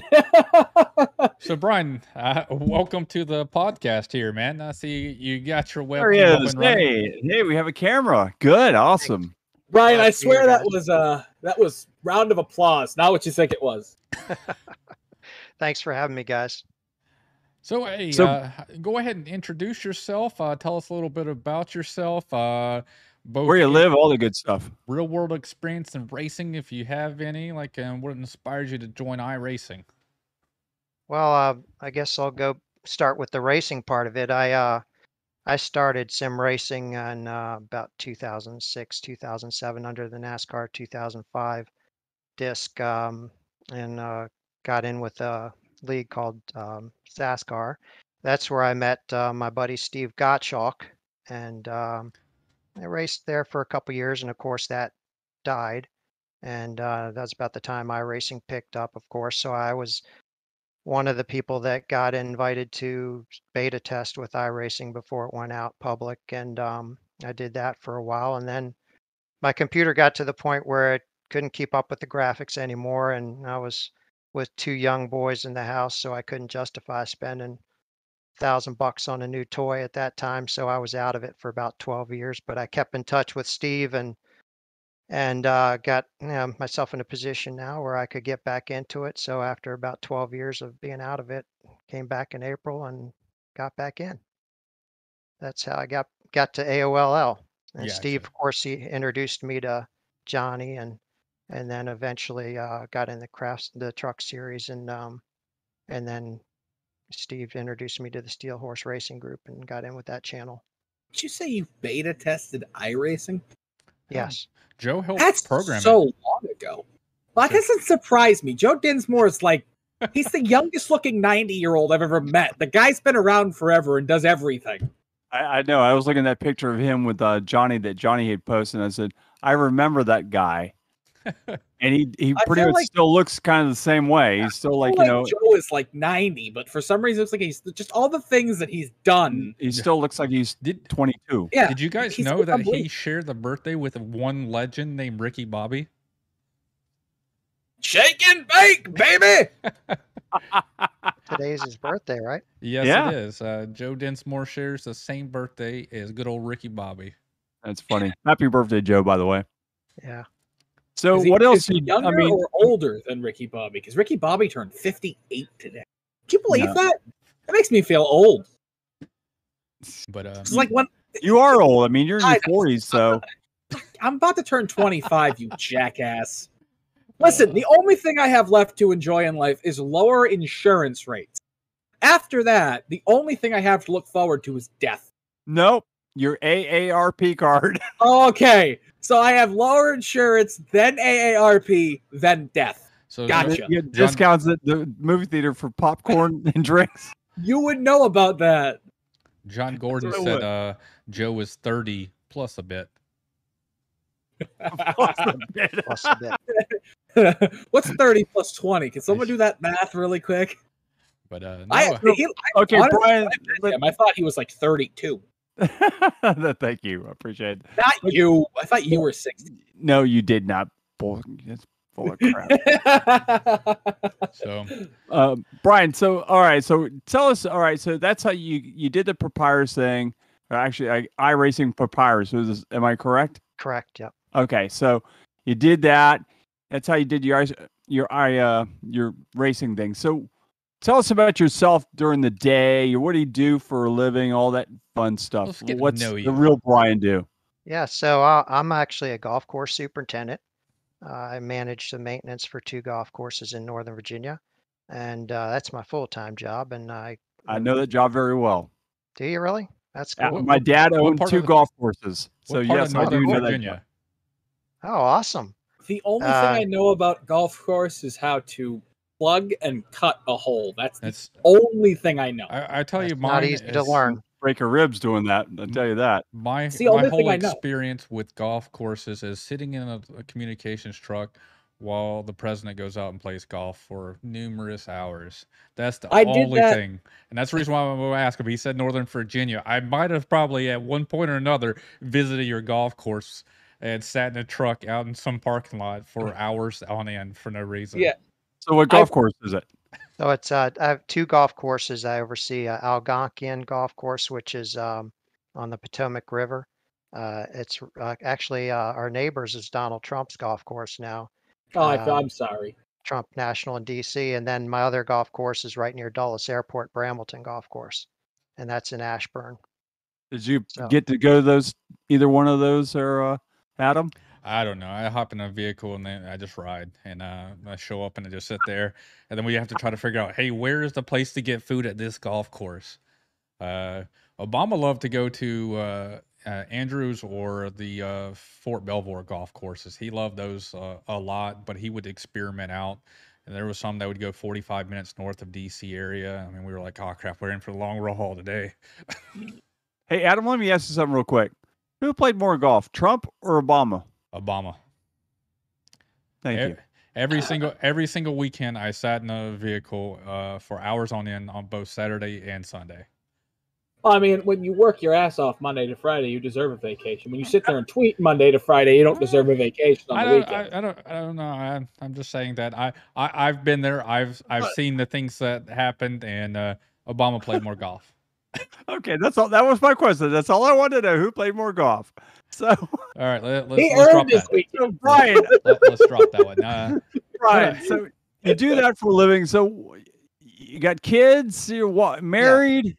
Yeah, so I'm married. Um, and I have uh, two boys, both in college now. One at uh, at University of Virginia, and the other one's at Texas A&M. Oh, down by Uh, me. so um, yeah, so we're we're we're uh about another four or five weeks from now. We'll or at least we're hoping to be empty nesters.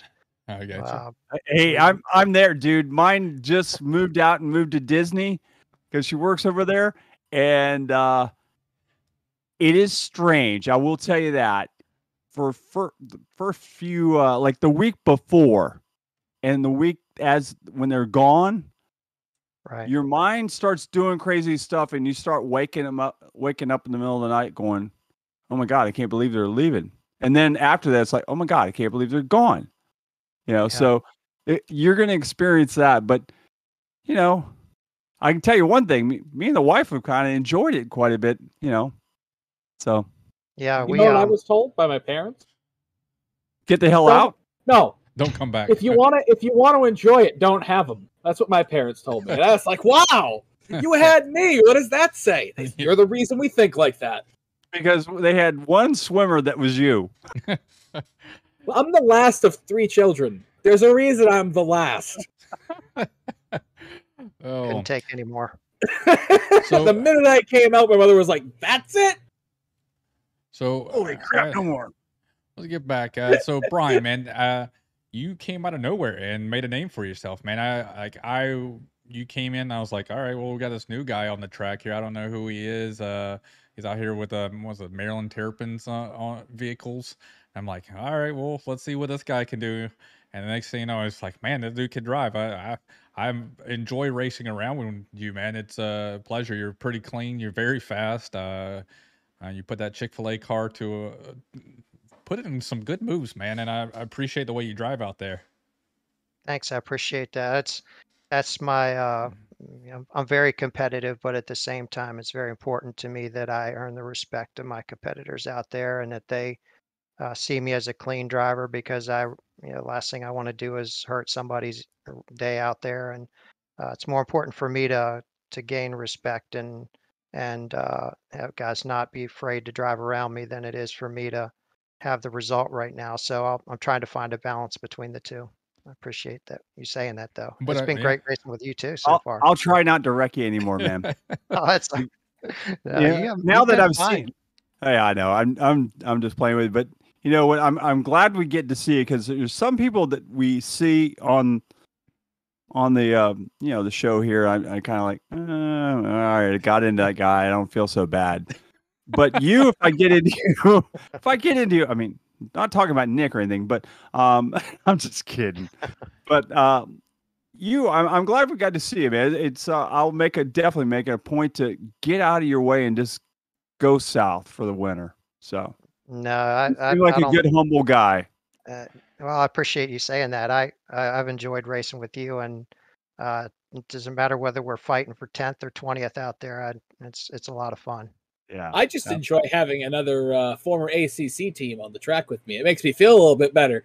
Well, if you notice, uh, no offense to the Big Ten guys, but I held the Big Ten logo off my Terrapins truck because I'm still uh, not really happy about the fact they left the ACC. I'm a kind of an old school ACC fan still in my heart. Hey, we'll welcome you back. You're the only team we could ever beat. we can't beat anybody else in the ACC, so we'd be happy to have Maryland back. My- Oh, you can who's- beat Florida State. Florida State sucks. Yeah, well, BC, listen, BC will beat Florida State once every 10 years, and then they'll lose, and then they'll get their asses kicked, and then they'll really get their asses kicked, and then they'll finally win, and then it just repeats. Just how it goes. I mean, if you're Who's my, we, who's we when you say we? Huh? Who's we when you say Oh, we? uh, the BC Eagles. I'm a huge Eagles fan. I've been an Eagles. My, my dad is a uh, Florida State fan, and I Okay. always had to Why? be the opposite. I don't know. I always had to be the opposite of my dad, though. So I picked the Eagles because I wanted Nag- to. I, I live like in North Carolina, um, so I grew up there, and there's just so many different colleges in North Carolina you can kind of pull from. Like which which state, which part of the state do you want to be repping? Do you want to middle? Do you want to do it?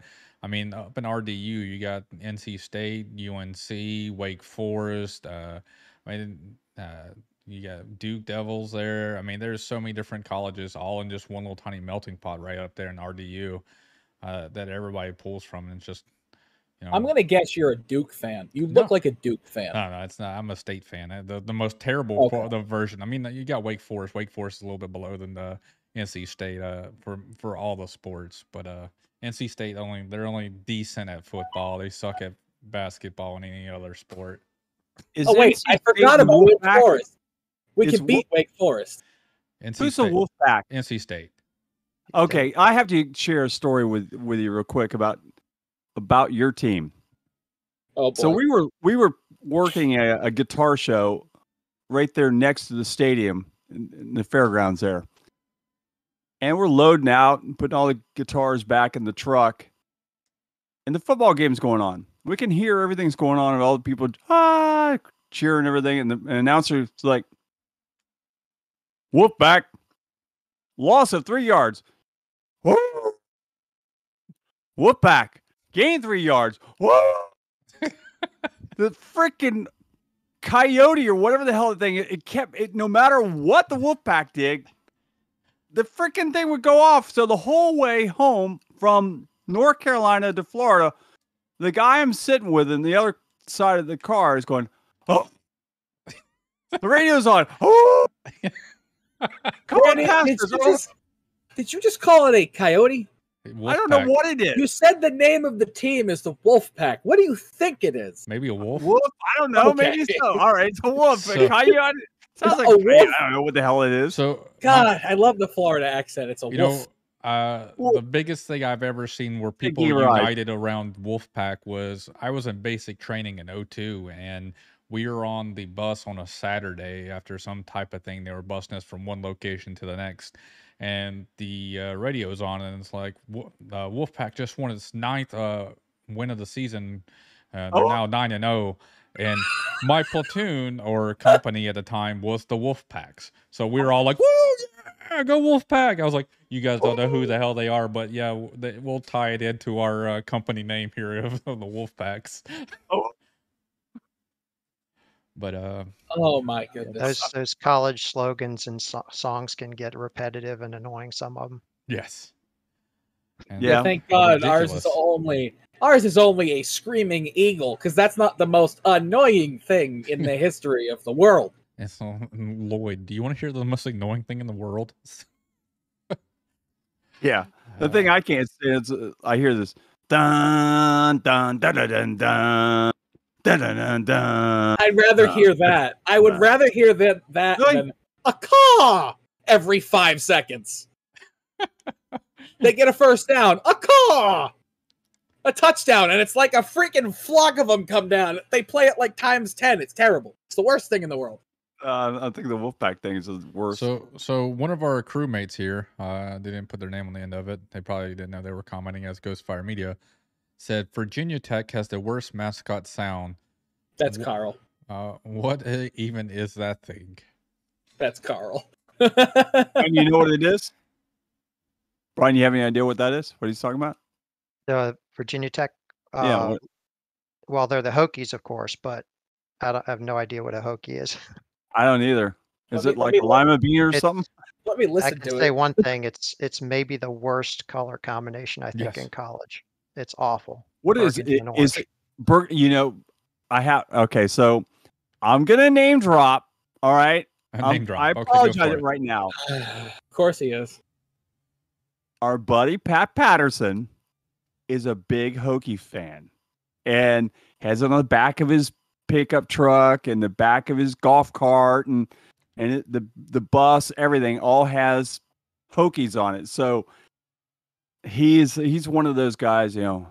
He's got his hat when he's not wearing the uh, NASCAR hat or MR not MRN by PRN cap. It's you know he's got the uh, Virginia Tech thing on. So I don't know. We so he's uh, one of those guys. So I have to be careful. Carl and Pat Patterson are no longer friends. Carl said it Carl sounds said like it a sounds drowning like a turkey. drowning turkey. Ed said it does the hokey pokey. oh my good lord! It does? We're gonna get back on track uh-huh. here because Brian, we've wasted your entire time with us. We're- actually, Brian, we're we're actually trying to kill time because we have to go till ten o'clock. So we've got you for about another half No, hour. we we still we still got another segment to go to. Yeah, Oh, we still got another Oh, segment. God. Yeah. Now we have Yeah. We got let's fuel. AO, AO racing. So, uh, who do you like racing out there with, bud? Who do I like who's- racing with? Yeah, who's your like? Who do you, you like racing with out there? Oh, I, I've enjoyed racing with everybody. Um, uh, uh, you know, I, I, Adam, I've had some good battles with him, and you, Randy, and Nick. I haven't raced as much with you, but I've had some good side by side with you as well. I think we met up at uh, Atlanta this past week. We're both in that race. We but we got to make 30 make it so you get. Uh, you, you you beat us in the uh, Daytona race a couple weeks ago, didn't you? I, I, I was uh, up front for a little while on that one. uh, what in the trucks? Yeah, I remember you. Oh yeah. Talladega. Yep. Uh, Talladega. I'm sorry. I had uh, that. That was by far the, the best race I've ever had in this league. I mean, I just did everything right. But I, you guys, I just love racing against everybody.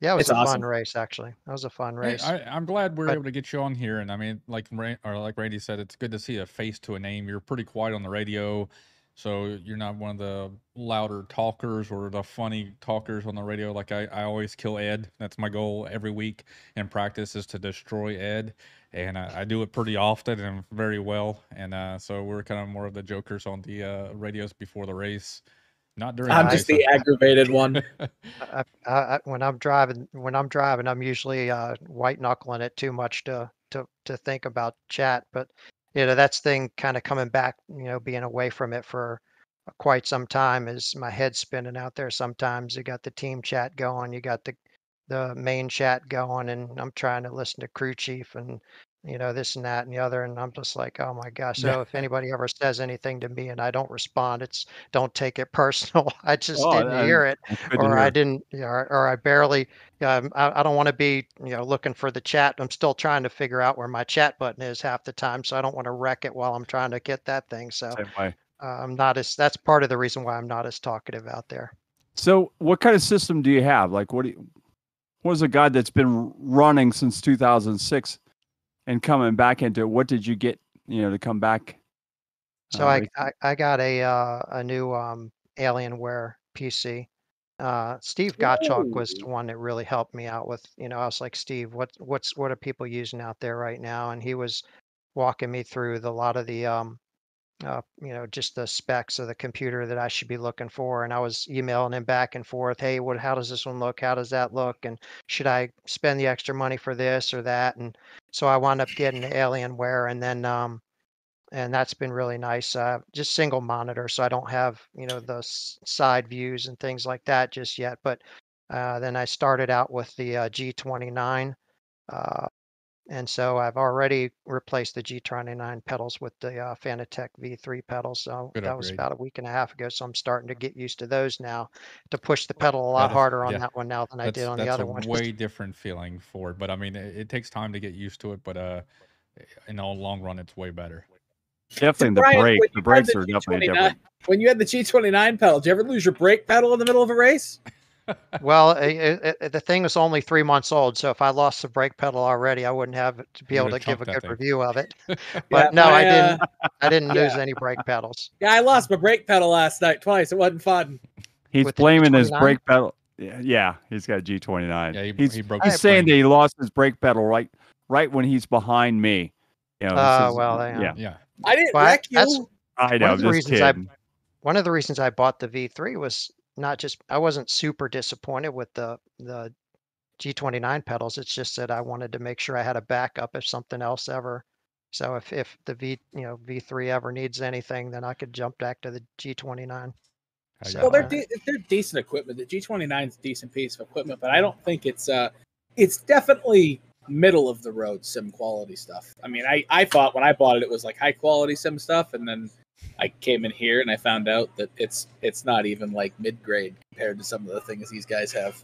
You can't Oh, spell yeah. wrecking without Nick. And it's like, well, I I mean, I, have the uh, That's if you spell it that way, but that's not how you spell. You can't spell wrecking with Nick in order, you jerk, Carl. I have uh the uh Thrustmaster three three hundred RS, and I have the Fanatec pedals as well that the league got me. But um, which I still thank those guys for all that.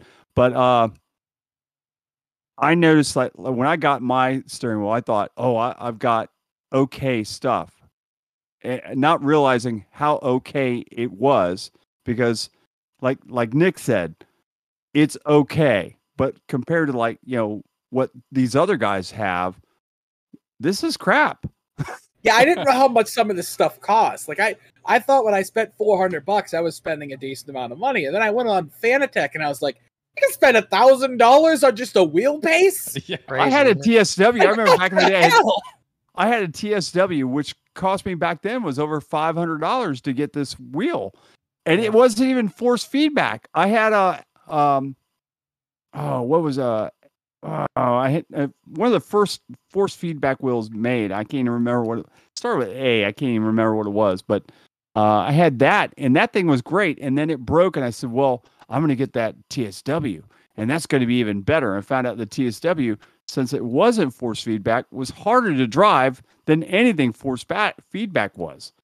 So these, I mean, they've come a long way, even for the cheap stuff, compared to what they did back uh, when I start racing back in '95 or something like that. That's how long I've been racing.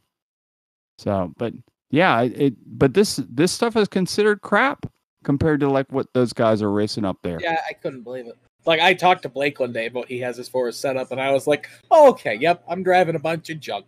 I, I mean, Blake. uh, I mean, if he hasn't upgraded, I know he runs the bottom of the mill for uh Fanatec. I mean, he doesn't. it's still more expensive oh, than Oh, anything I have. It still is more expensive, but it's still no like nowhere like top of the line stuff. So you think that you know.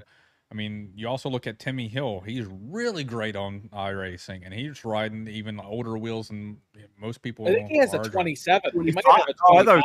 Was- yeah, 25 or 27. Yeah. he, he I know he has the. I know he has little buttons on the shifter, so I think it might and be he, a 25. and he's always up here like this. He drives up top. He's he drives like this. It's weird. Like Well, if you see There's his, a reason he's all right in the sim, but when he gets into a real car, he's all like bunched up and he's in the back because he drives like this, like a mouse. but yeah, if you see him like on a sim, like when he's talking on his rig, he's like up here like this, and he's got his. I was like, I don't, I don't understand how people drive like that. That's the weirdest thing in the world. I can only imagine him in his car with his steering wheel all the way out and all the way up, like, "Eh, I'm okay. I can see. Grandma. Uh, oh, okay. So It's Justin Anderson in the damn, uh, you know, the mail truck. So, uh, so were you there this past week at Atlanta? I missed the race. I was not there, so I, I don't have much to comment off of this past week. But so we'll get your input there if you were there. Must me? Yes. Uh, Yes, sir. yeah, I was. Uh, I was at Atlanta. I, I um, actually uh, had a uh, do not qualify penalty from a week before, but um, I came up. Uh, it was a good race. Uh, we we had about I don't know maybe four or five cautions. Unfortunately, a couple of those came late in the race, but I had uh, worked my way up from twentieth to third place, and um, and I was uh, I was actually feeling like I had a shot, and uh, it was about 14 laps to go, and Blake and then Joe Dinsmore and I were bumper to bumper basically going down, and we had a gap fourth place by about a second and a half, and I was thinking it's it's down to us three, Yeah. and um and I was doing particularly well on older tires, so I was just kind of biding my time, and I was feeling good about my situation, and then the yellow came out, and that was the killer because uh Blake, Joe, and I all decided to stay out, and everybody behind us took tires yeah, and I sorry we just about couldn't that. believe that. And that was, I mean, that was it. I wound up seventh place, but um, so that kind of spoiled it uh, for for all. Well, I guess Blake wound up getting the win, of course, but that kind of was a spoiler there. I I just hate for that to happen. I knew I was I was feeling good about myself right there. I'm just gonna sink down in my chair over here. I Oh, might have that's been- right. It was you, I- Nick. You I- brought I- caution out. Oh my god. Nick's gosh. not. Nick's not here anymore. Leave a message after the beep. beep. Uh, Uh, I remember when the caution came out, and I was like, "You've got to be kidding me!" I might have become a talentless hack for five minutes and I- ran out I, of I talent. feel I feel your pain on that one. We were uh was it Talladega in I think it was a TNT series or Daytona one night. Me and the CCR guys, we timed it to the T. We were out doing everything we had to do to control the race. I mean, we had eight of the top 10 spots locked down for our two teams. Uh, we kind of there's a pit stop catastrophe. We dropped down to like a four four car, five car team there, and uh, we were doing really great. And then with one to go, or coming to like a one to go, I think we were like hundred feet from the finish line to get the white flag. Larry uh, got hit by somebody and calls to caution. I mean, literally, we were hundred feet from the finish line and I didn't have enough fuel for a green white checker, so I had to come wow. in. So I went from basically I think sitting in second, waiting to make my run there, uh, to finishing 16th. yeah, that's awful. It wouldn't hurt my feelings if we never had a caution. Quite frankly, I just love green flag racing and that green flag pits and all that. I love. Yeah, I feel like anytime we go on a long run, I feel like that falls into my my wheelhouse, and so I hate for these cautions to come out. Plus, my Achilles heel has kind of been these restarts anyway. But um, yeah, it, so, that's just painful when that happens. So, what's your feelings about this weekend, New Hampshire? I ran a few practice laps um, the, on the uh, server. The uh, la- I guess it was last night. Yeah, and I did okay. I mean, I was I think I was about a tenth and a half off of the fastest lap, but um, it, it's it's an okay track for me. It's not one that I feel my best at. Uh, I feel like again though, I feel like if we can get you know green flag racing, I feel like I can be you know a solid top ten guy. But um, you know the more restarts there are, the the harder it seems to be for me to hold in there. But uh, I prefer the miles and mile and a halfs and up. So um, New Hampshire wouldn't be right up there at the top of the list for me. Yeah, I I, I feel you on that one. And uh, Randy is the opposite. Randy is he loves the short tracks. He that's where he likes to race. And I'm the I'm like you. I like the mile and a half and larger. Uh, can't yeah. wait to we we move back to getting away from these uh, short tracks and road Would courses. Would you classify New Hampshire as a short track? It, it's I New Hampshire it as a piece of trash. That's New Hampshire's New Hampshire. That's that's what New New Hampshire's classified as. so like it, I don't know. I said it the other night in the broadcast for the IVRL. I, I don't think I hate New Hampshire, so to say. I think I hate package they bring to that track because I feel like if they brought pretty much no downforce and high horsepower, you'd actually get pretty decent racing. Because in the well, mid 2000s and the early 2010s, you got all right racing at a track that has a history of being a snore fest. Well, they also throw the PJ one and all that other stuff on it too. Ah, get that get that shit off the track. That that's not racing. All right, Brian was going to say something, so let's hear. I was Brian just going to say. in my experience with New Hampshire uh, last night in the practice. Just uh, beware off turn turn four yeah. because it's a handful, especially with fresh tires. I mean, it's it's it's really slippery coming off four, much more so than two. But uh, I would predict a few self spins coming out of four come Sunday evening. Brian, I have a question for you about sure. New Hampshire. What are your thoughts on NASCAR taking the oval off the schedule and putting the road course with the south side of the oval on the schedule? Well, I've historically run the NASCAR series tracks, so the um, roadies uh, have been one that I don't have as much experience on. So I always prefer the ovals to the roadies, but I I am getting a little bit better and more comfortable. You know, I, I did okay at COTA and I did okay in the trucks at Road America. So I'm getting better at those, but I'd say the only thing less than uh, uh, less than uh, desirable for me than a short track is a is a road course still. Gotcha. Still learning, still learning those, and maybe it'll help, you know, with getting used to the brakes and things like that. But um, just got to get more practice. You know, I just I, I did I didn't run that. You know, back back in the day, 2005 NASCAR 2005, it was only Watkins Glen and Sonoma, and yeah. that was it. And yeah. so yeah, you know, and they were the 90, they were 99% ovals. Yeah. yeah. So I didn't get, I just didn't get much practice on the road courses at all. So I'm, I'm like COTA and Road America and some of these others. They're, they're the first time I've ever gotten on those. It'll be the first time I get on uh, Randy's home track here this coming week, New Smyrna. So New Smyrna, New Smyrna, not New Smyrna. I hope you. don't- I hope you don't get in the. I hope you don't get in the water because I understand it's the shark capital, uh, attack capital of the world. Uh, yeah, New New Smyrna Smyrna is the shark capital of the world. Yeah, Hey, don't worry, Absolutely. they're too busy right now. Actually, next week the Shark Week will be over, but this week they're all busy being on camera, so they're not out attacking people. So next week Well, I mean, they'll be back in the waters. if you were a shark and you were on cocaine all the time, you would attack everybody too. The Florida Shark. and, and They that, that's true because people. yeah, we do have a lot of uh, coke wash up on the shores and and uh, pot too. so You know, they'll have big chunks missing out of them too. I don't know what ate it, but it's it's not in the bag anymore. So, Brian, who do you think is going to win this week? Who's your pick for New Hampshire and Cup Series? Uh, well, I could throw a blanket over probably four guys, none of which are me, but um, you, uh, you always have to think, you know, Blake is there and Justin's there, and but don't be surprised if Joe Dinsmore doesn't sneak in there and and grab the win because he was, from what I recall, when we were in the trucks at New Hampshire, he was he was right there for that race. And then, of course, as you mentioned, I think earlier in the podcast, uh, Daniel Shirley's been running really good at a lot of these shorter tracks too. Um, so if I had to go out on a limb and pick somebody, maybe I'd say Joe. Yeah. So, what about you, Nick? Uh Joe is a solid pick. I just feel like he has no momentum. And I feel like to dethrone Blake, you have to have some momentum. Um, but then again, I'm going to throw it. I I think Justin's going to sweep this week. I really think that Justin's going to be really fast there, and uh, he's going to bring home uh, the win for uh, UP. I almost said UPS uh, for the USPS. I wouldn't bet against it.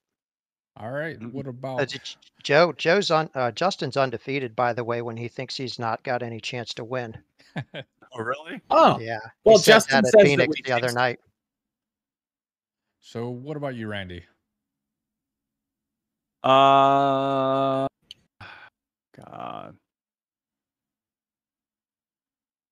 I'm Steve Gottschalk. Steve Godchuk. It's always a good, good Ooh. person. He hasn't, you know, he just hasn't had that happen yet. And I, I, he, I just think he's due. It's one of those other guys like Joe. Joe is due. There's no doubt about it. Joe's, Joe's gonna win something, and he's, and when he does win a, l- he's gonna win a lot. I got. But- I mean, you're due too, Randy. You've been due for 20 years, but you still haven't won. he's he, he That's got a a win joke. last year in Boers. It was a joke, Randy. But uh, I I think I'm gonna go. Nobody loves me. I I think I think I'm gonna most likely I'm gonna throw my hat at Blake. I mean, uh, he loves the track. I think Joe loves this too. But I mean, uh, Blake's got the track record of showing that. Uh, I think he loves a little bit more. Yeah, Blake's good at flat loves tracks, too. somebody sometimes. Blake's good at flat tracks, which is uh, it's kind of surprising with his driving style that he'd be good at those types of tracks because I feel like he's one of those guys who likes like the high banks to really give him that extra speed. So Uh, he's good overall. I mean, he, he's really good at the throttle control. I mean, uh, you throw him in a road car, the man can do do his thing. I mean, so he's got throttle control all the way around, and that's what you need in New Hampshire for these flat tracks. So I think Yep. uh, true. it kind of works in his wheelhouse. Yep, absolutely. But uh, That's hey, very true. hey, Brian, we love that you were able to make it. I know it's kind of the last minute today, trying to get you onto it, but uh, we appreciate you coming in tonight and uh, showing your face. Uh, we love people coming on here with a webcam so we can. We uh, Ghostfire Media, but your competitors and your teammates and everybody can put a face to the name and uh, who they're racing against. And uh, you got to tell us a little bit about yourself and who you are and your background, so everybody knows a little bit more about you. So we appreciate it, man. Well, Yeah, thanks, thanks for for having coming. me. I, I'm I'm glad to be here, and anytime you guys want to talk to me again, I'll be happy to come on. Appreciate all all you guys do with uh, covering the races too. Appreciate that. You guys are putting on a good deal for us. Sounds Thank good. you. Thanks, Brian. All right. I'll see you next time, man. guys. See you, All see you on the take care. track. You too. See ya. See you, man. All right. I really liked him. Not a lot of people. I, I did. I did too. I really liked him. I was like, I didn't know what he was going to look like, Yeah, anything, I but I, uh, I did like him. I was like, like- hey, that guy, I like this guy. He's very How quiet often and do I reserved. genuinely smile? Like I, I don't smile very. He made me smile. He's a very nice Yeah. guy. Yeah, absolutely. I he's agree. very quiet and reserved on the radio and during the tracks, but I mean, he's very he's up there. He's competitive and uh, he's, he drives really good. So you know, it's always a good pick to have him come here on the night when everybody get to see him. That's what I like about absolutely. this place is people feel comfortable around us. We've we've built something where people feel comfortable, so they come on here and they open up. Yep. I think this that's what we wanted to build when we started this was a place where people feel safe enough to tell us about themselves. All right. Yeah, I, I I think that's part of the whole thing. We really get to know these guys, and and instead of just seeing a car number and a sponsor, now we get to see who's actually driving that car from their house, and you know it, it gives a lot of you know a lot of character. So it also I think it it helps people that are racing against these guys maybe race them a little differently, getting to know them on Or here. so- positively or negatively. Exactly. I get wrecked Exactly. every week after I after I talk on this thing. Somehow every single week, someone accidentally turns me. I don't know why. I Just wonder because- why that is. Yeah. You oh, you've Yeah. already said you're an asshole, so I mean, I'm gonna guess next time I race, Tom Stevens is gonna wreck me because I said something because I'm a jackass. It's probably what's gonna happen. It's, it's usually how it happens. All right, so we're going to transition to our last segment of the night, which is uh, our newest uh, team here, uh, Fuel. Uh, they're coming on board. We're finally going to be. We've been talking about them for a couple weeks now. We've introduced them a while back, uh, but we're finally going to see them on track. We're going to get to see every, mm, hopefully, everyone of the competitors on the All Star race on Monday night, and tonight we're going to bring in our guest, Alan Elwood. Hi, Alan. This is uh, Adam. Nick and Randy, welcome to the podcast. Alan, you got a camera or no? I think he fell asleep waiting for Yeah, us. I- he's been in the waiting room forever. Uh, uh, This is you know what it's like? It's like when you call into uh the Howard Stern show or, or one of those other ones and you're like uh yeah, you're number 65 in the waiting room. Okay. There you Just go, hold on, Alan. We'll get, Now right, you we'll be get to to right a second. So hey, Alan, uh, you just typed in and said won't let you talk. Uh, it, You were end, it- y- there I you go. You just can you hear us now? Can you go ahead and try to talk? Maybe you got to push the button. Maybe. Hi, I'm Alan from uh, Ah, Wisconsin. hold on. Uh, wait, wait. Alan, try to talk now. All right, can you hear me? Yeah. Yep. hey, hey, have okay, to roll, so- I had to give so you a I- roll. I get pulled in the channel and it says I don't have permission to talk, so I'm already like behind the eight ball. And then I have my voice activation set up and it's like you can't do that. So I had to set up a push to talk key. So sorry about that. You had the Uh, wrong rolls too. Sorry about that. I fixed that. Oh, it's all good. All right. So, uh, all right. Well, uh, welcome to uh, Ghostfire Media. Hey, we got a podcast. Hey! Hey! We always like when we get to see the people. Oh, he's drinking too. He's, Yes. he's right on Larry's page tonight. Larry's not even here to drink with you. That 14, 15? Because if you want to be with Larry, you got to drink about 12 and a half in a six in about two hours. Oh, that's only number two. I got an early morning, so Gotcha. you know, gotta gotta take it easy on that. all All right, right. man. So, uh, well, coming in, we're going to ask you all the wonderful uh, questions of who you are, where you come from, what's your background before racing, during racing. Uh, do you have any professional experience outside of iRacing? What made you get into it, and all that jazz? Uh, well, so my name's Alan Elwood. I'm 29 years old from Columbus, Ohio, and I originally grew up in Northwest Ohio. Uh, moved down here about 10, 11 years ago. It's three Ohio Uh, people. Yeah, we in You and fuel. It's either you're from Ohio or you're from North Carolina. Yeah. We we basically just have two states. Oh, so Uh, I, I- I'm not allowed to race in fuel now. I figured that out. I'm yeah, sorry, you're gonna take those. I'm gonna have to take those paints back. That's fine. That's fine. I'll I'll send them over. That's it's all right. I understand. Damn Yankee. I know, right? Um, but no, so um, I've been on the service for about 10 years. I'm coming up on my 10 year anniversary, I think, in January. Uh, before that, I was doing NASCAR racing 2003 for probably about five years, six years. Um, I think my first online league was maybe like 2007, somewhere around there. Um, I started on keyboard and managed that for about a year somehow.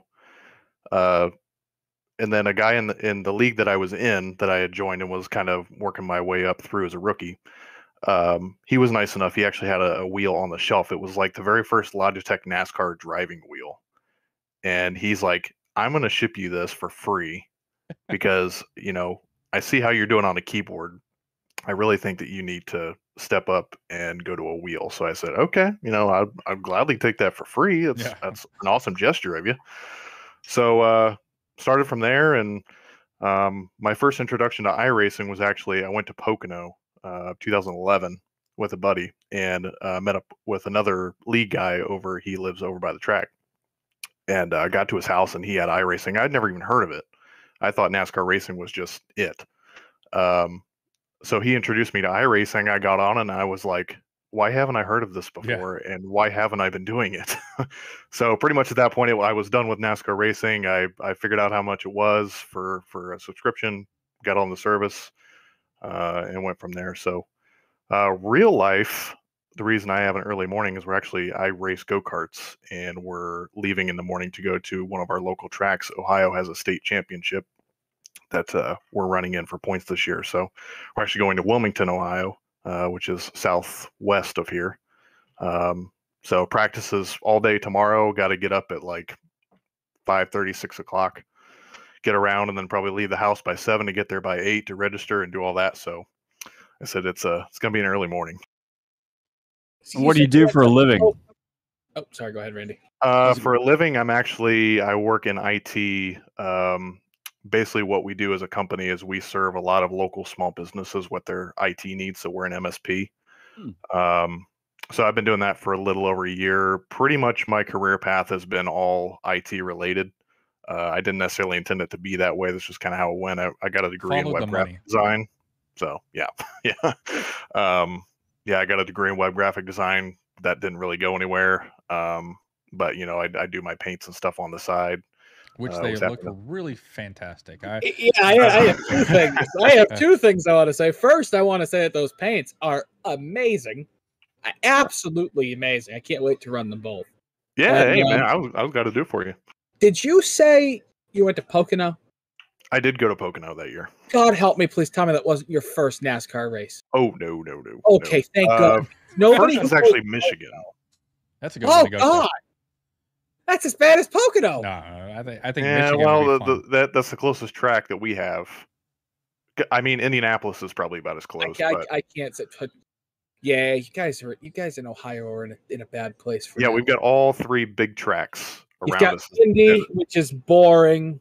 Michigan, which is boring, and then I- I- Pocono, which I, will- is I will take Poc- I will take Michigan over Pocono any day of the week. I'm sorry that that that Michigan actually looks like it'd be a fun track, whereas Pocono's like, oh, they're out in the woods. Oh, they're I coming would Yeah, back. actually, anything over New Hampshire. Okay, take anything over New Hampshire. Give me anything. the uh, the race that I went to at Pocono was when Keselowski fractured his ankle or whatever happened at that point, and uh, he came. and- That was the first race he came back after having that accident and won the race. So that was kind of cool. But we were also like the cheapest tickets tickets are down in the front because you can't see anything Yeah. past the the grandstands on the other side or whatever. So you know, basically all we could see was the front stretch. They came by. Oh, all right, let's wait around Yeah. two Okay. minutes. See you guys here in about a minute. Yeah.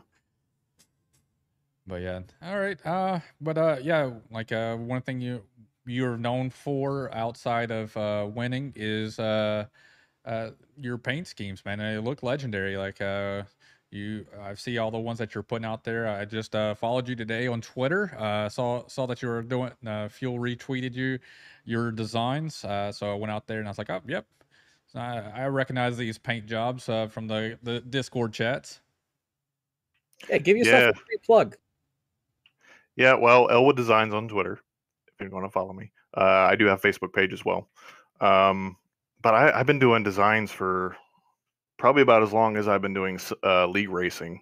Um, overall, I started in NR2K3 doing paint schemes. I learned, I downloaded an ille- illegal copy of Photoshop. Oh, like Uh, everybody else? Yeah, yeah, Nobody wants I to pay think for I'm that. yeah. I don't, I don't think I'm the only one to ever do that. I think I'm the No, only no. idiot who pays for that. Well, Well, I did. in the I day, did we could get it free. Back in the day, it was really easy to find pirated copies. Not, I mean, not I it's did anymore. still easy for to it, but that was find. only through school. They gave me a huge discount Yeah. for web graphic design. Um, but yeah, I've I've been doing it for years. Everybody's like, you know, you know, how do you how do you paint these curves and all this other stuff and it's like it just it just takes time like you a lot of people want to jump into it and make these immaculate schemes and it just it takes time and patience I, I Um, for my paint schemes, I can recreate stuff, and it's got to be lines. Uh, I, I I'm- haven't filled out figured out the whole curve thing. I haven't figured out a lot of different things, but you know, I, and I don't have imagination, so I can recreate stuff. So all my stuff is a is usually a recreation of something or another, and just with my flavor to it. So it's uh been real nice uh to get the painting, but I'm nowhere near uh your level. But uh, I put out some decent ones myself. I think i've seen a couple of years they're not too bad Yeah, I, I've learned. Uh, I started out on GIMP, and then I, I, I got my my CS6, and uh, and uh, went from there. And uh, coming from GIMP world to uh, Adobe was a huge transition that I never want to try ever to do again because they're so different of the way they do things. And uh, you get learn you learn one way of doing it, and then you go hop on a Photoshop, which is way more in depth. And I'm like, crap, how do I do any of the stuff I learned before? Like, yeah just trying to create a path. I was like, how do I create a path? I I paint all my stuff off the Trading Paints app. I was trying bad to I am. recreate- I it's free. Well, it's not free. It's twenty Well, dollars. right right yeah Yeah, but yeah, that's that's what I use for all my paint schemes. But they work. it's evolved to be a little bit better than it was, uh, at least it, or even since I joined last year. At lea- as long as it doesn't crash like it does most of the time, I'll be on there painting something and it crashes. Yeah, it's gotten better. Uh, I will say there for a while it was going through a really big rough patch with trading paints, but I think they- they've kind of gotten their act together. there was a point where I thought I was going to be talented at this when I first started painting things because I figured out how to do shapes. And I tried to recreate this. That went terribly. That's Sam Bass's paint scheme. Oh, you want you want to show it again, Randy? Yeah, it's beautiful. That's that's that brings back memories. That's Sam Bass's paint scheme. It's a beautiful That's paint what- scheme. You chose that as one of your first to try to recreate. Uh, well, no, actually, the first one I tried to recreate was the DuPont 200 year anniversary card, Oh, oh, which I absolutely love. But I realized Not that the way I'm you a- did it, though, huh? no, I'm a dipshit for choosing that as my first one to try to recreate. Now, when Those I are try to tough. recreate things, I, I- now I try to go for like easier schemes. Like my, I, I, I built, uh, I not built, I painted a Richard Petty throwback for, um, for the truck series, and I picked like his most simple year to recreate, and it still took me two hours. Yeah. Sometimes it's those not easy. recreations, I mean, even the easy ones take a long time to feel like you even get it close to right. Yeah, I don't know how you did the Wrangler one so quickly.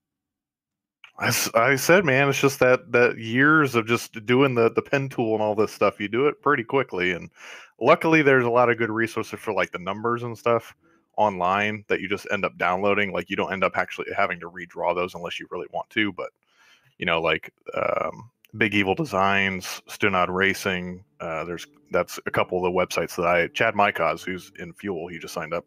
He's part of that Big Big Evil Designs, and he does a lot of those like numbers and stuff and it's a huge resource for for my paints. Gotcha. So, uh, tell us more about uh, Fuel. We've uh, heard quite a few from uh, the different guys that have been on now, but let's take your take. You're one of the admins, and uh, we're coming up to the 2021 B Series. We'll start the All Star race on Monday. So, give us a little bit of uh, your plug for it. Oh, uh, well, you know, this is actually truly my second season into Fuel. Uh, last season, last premiere season was my first season, and there was a little bit of chatter just about kind of the future of the league uh, and stuff like that. And when I came in, um, I immediately thought that this, like, when you when you join Fuel, um, you kind of get that sense of like this is someplace that you want to be long term because I'd been kind of looking for that. I've jumped around to a few leagues uh, and just nothing had really stuck. Um, and my team itself, we were trying to find some place that we felt comfortable with joining as a group uh, because we kind of had lost touch with each other racing wise uh, after our last league. We took a break, and so uh, you know, not only from a driver aspect, from, from a team aspect, uh, joining Fuel is a really good decision in, in terms of competition um, the mix of racetracks that we get to, like Premiere this season, um, we're going to you know three different road courses that you normally wouldn't see on the schedule of a NASCAR series. So that's exciting, at least for me. I Yeah. I I do. I'm one of those people that does like the road series. Who Uh, chose the Red Bull ring? I think Did- you found were your you- answer uh, right were you- there. Were you drunk? And well, it was that or Mid Ohio. Ugh. I, I, that that was my first introduction to road course racing and Xfinity series. Uh, it was IVRL last last year. I, I was still stuck on a single monitor at that point. I've never seen Mid Ohio race period in my life, and it was the most terrible track in the whole entire world. And me and Harvey Abrams, we destroyed each other on that one. We, we would pass each other. The next curve, we would just fly off in the middle of nowhere because that uh yeah, yeah the blind left-handed up the hill is just detrimental. I'm excited to see the last the last sector of the Red Bull ring in an Xfinity series car, especially the next to last corner where Tsunoda kept going over the white line going into the pits. I'm excited to see how that works because in a Formula One car, it's an easy lift and then just go. in an Xfinity series car, I feel like it's gonna be a second gear turn hard on the brakes. Oh, 100%. 100%. Uh, the the middle sector there where that left-hander is like off camber and it's it's that really fast I don't know whatever they call it turn 5. It's it's really fast and it's completely blind in a NASCAR you're going down there and it's like oh shit where's my turn and then you're like oh shit here it is. Oh, Yeah, it's not gonna be fun. It's not gonna be fun at all. there And probably will be a little bit of carnage. It's gonna be fun. It's just not gonna be fun. But yeah, so you know, I'm like we, we were we were trying to come up with a little bit of uh uh you know different stuff to do um in terms of that regard uh because there's always Watkins Glen Sonoma um and you know regardless of whether you've run there one time 500 times like it's all you know you see it on TV it's it's all kind of the same so we wanted to give something a little bit different uh we made last minute additions for Nashville Super Speedway with it being added um, so I think we have a really good schedule. Um, it just, it, I think fuel overall, Will's done a great job trying to keep this league afloat. Um, he was doing it all on his own pocket there for a long time. Uh, this season, we were finally able to get some legit sponsors, which is exciting. We were able to get some prizes put together. Um, just for the All Star next week, we've got some stuff ready and planned. So um, I think it's going to be an exciting season. Um, I think signups are on you know that close to probably being closed. We've got over 43 people signed up. Um, so that in itself is amazing. I mean, uh, um, yeah, and hopefully we can we can keep that going. Yeah, when you get 43 signed up, and I mean, especially uh, you know this type of league, uh, you know that you know you actually have to donate money to it to, to run to help uh, provide cost.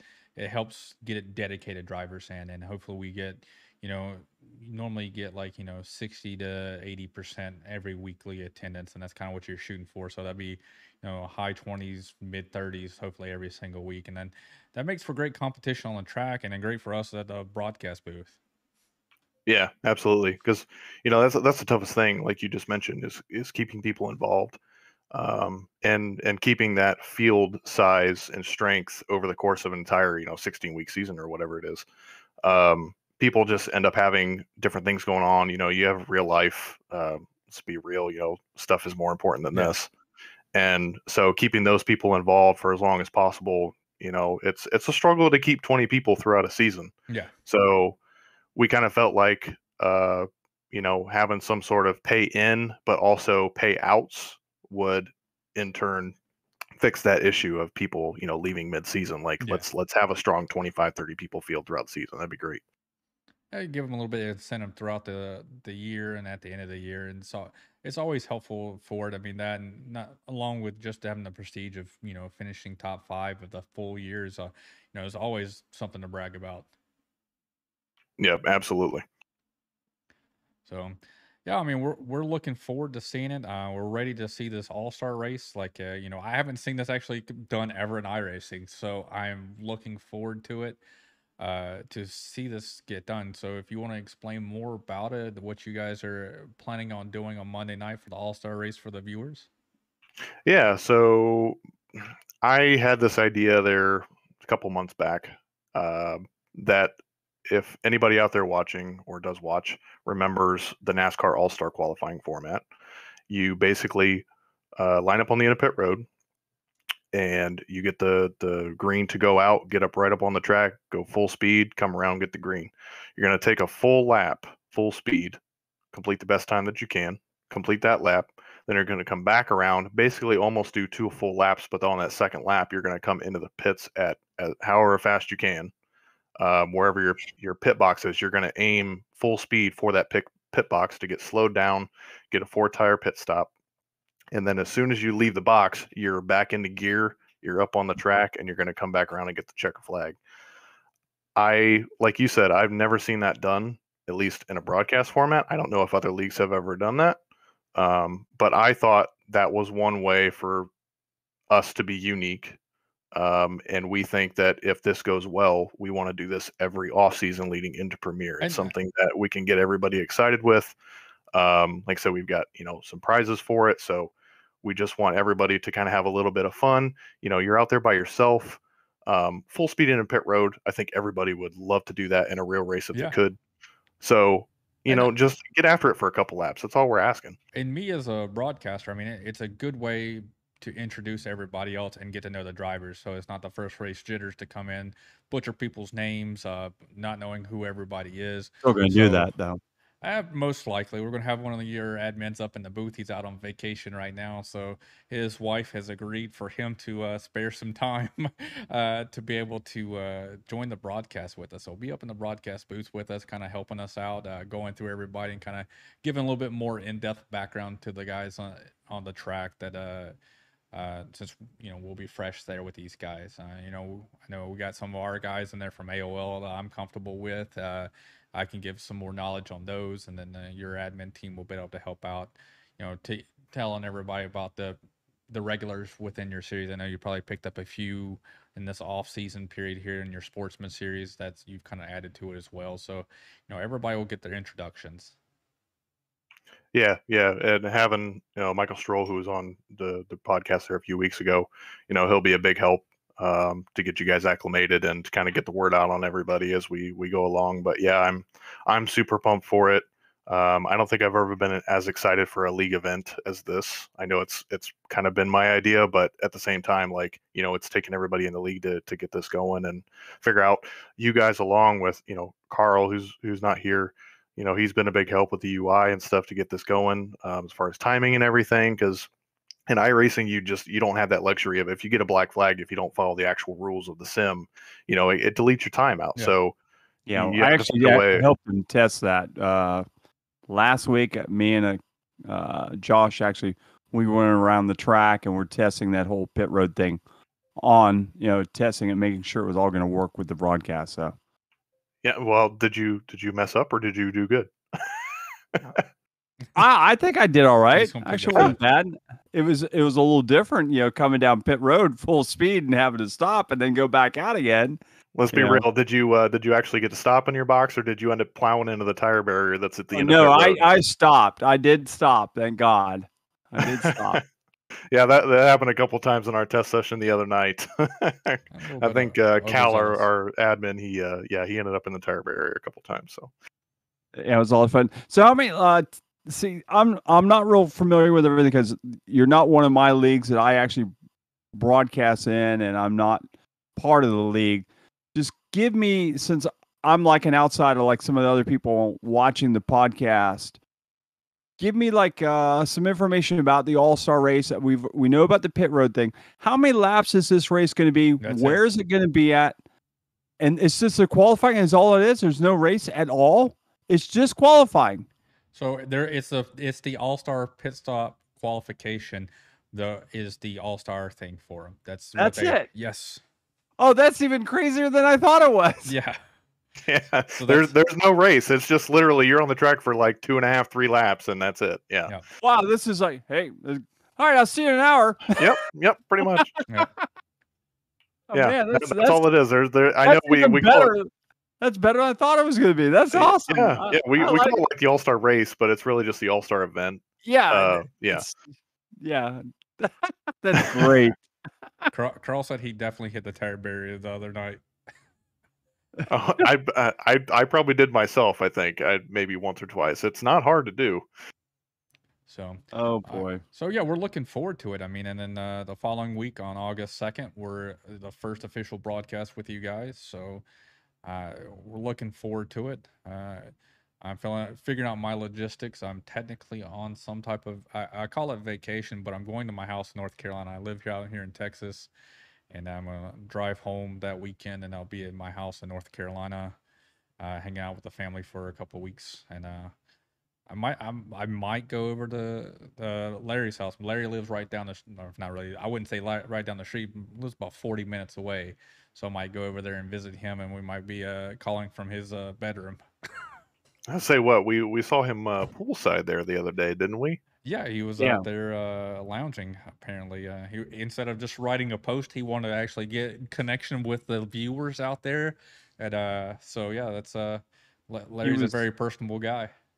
Larry was Larry the lounge lizard. Little sausage. Larry, Larry the lounge sausage. Wow. Hey, I'd, ta- I'd take a pool with the weather we've had, so All right. that'd Then. be great. That's well, I have the beach about a mile from me, but I don't ever go there. I wouldn't either. I'm No, afraid uh, I'll Flor- step on a Florida, Florida, right? right? needle. He lives right I'm outside actually- Daytona. Yeah, I wouldn't leave I'm my house if I was in Florida. There's a lot of crazy people down there. the Florida man. They're usually methed up too. Yeah, yeah. in yeah, Daytona, but in Ormond we're not. I just want to you know make sure everybody knows that Daytona is its own thing. Daytona Ho- Holly Hill are their own thing. Anything on Ormond or Port Orange, New Smyrna, all that stuff, you're all fine. But it's that that little section in there where all the meth heads and the crackheads. Did and- you say Daytona and Holly Hill? yeah, Daytona Where's Holly your Hill. business located? It- Mine is actually it. It has a Holly Hill address, but it's really on the Ormond line. So I'm actually Ormond. I'm now if you go a mile down the road from my store, oh boy. so on got a Monday, knife full, trust Thursdays, and Fridays, Randy gets visited by the local meth heads. He doesn't work on Mondays. Remember Yeah, that, that's He's my off day to on- go to Disney and uh, Universal. Randy, I really, honestly. I see it, and, and yeah, and do dogs on ice. But uh, Oh, Oh, you you, should've seen that poodle. that. She You was weren't here for that. Yeah, Randy did dogs on ice the other night. Oh, really? yes, Mhm. Yeah, Mhm. we did. Yeah, he's uh, got a vlog about it. You can go subscribe went to his to YouTube yeah. channel. yeah, that's it. right. Go on my YouTube channel, uh, Randy's Attic. And for nine ninety nine a month, you can get premium access to the videos with premium recommendations. And if you go on your Patreon and donate to the channel, I'll give you a shout out. Is that right? Absolutely. Then, if you pay twenty nine ninety nine per month, you can get a, uh subscription to another type of channel. That's a bargain. Yeah. Absolutely. Yeah, right. Yeah, you get full unlimited access this podcast has now been rated R by the. by Nick Adams. Uh... You know, that's what happens. But um, hey man, uh, we love having you on tonight, and we look forward to seeing you guys on Monday night. Good luck tomorrow at your wonderful all-day adventure at go karting. I miss those days. I kind of wish I was still out there doing that. But uh, I, I kind of envy people that are out there and able to do that. So have fun, man. Uh, we really appreciate you here coming tonight, introducing yourself, and uh, can't wait to see what Fuel has to offer, and then get to meet more Fuel drivers here later in the next upcoming 16 weeks. Yeah, I appreciate you guys having me on. Um, and uh, we'll see you there on Monday. And hope everybody watching tunes in and and sees a uh, awesome first event with you guys. And it's gonna be a blast. So Hopefully, Check I it don't out. wreck too much. yes, Nick. I mean, if you speak it into existence, I- Hey, it's it's not if, it's when. well, you only got two laps. You'll be fine. That's three opportunities, my friend. I appreciate it, guys. Thanks so much. All right, man. Have Hey. a good night. Thanks for coming on. I, did I ever tell you guys about the uh, times when I used to go go go kart racing? On, there was a racetrack out in Ocala, which is the Oca- Ocala Grand Prix go kart track, and it's you know they actually run real races out there. They allow you to race this on the race on the track, and you have to sign a waiver and all this stuff. You have helmets, gla- uh, gloves, everything. So you get out there and you race these things, and they're like 70, 80 mile an hour go karts. So I, like 10 of us rent it, and it's me and, and all this guy. One guy that you guys will know, and, and you'll go, oh, crap, you're kidding me. Uh, this guy by the name of Larry the Cable Guy. of course.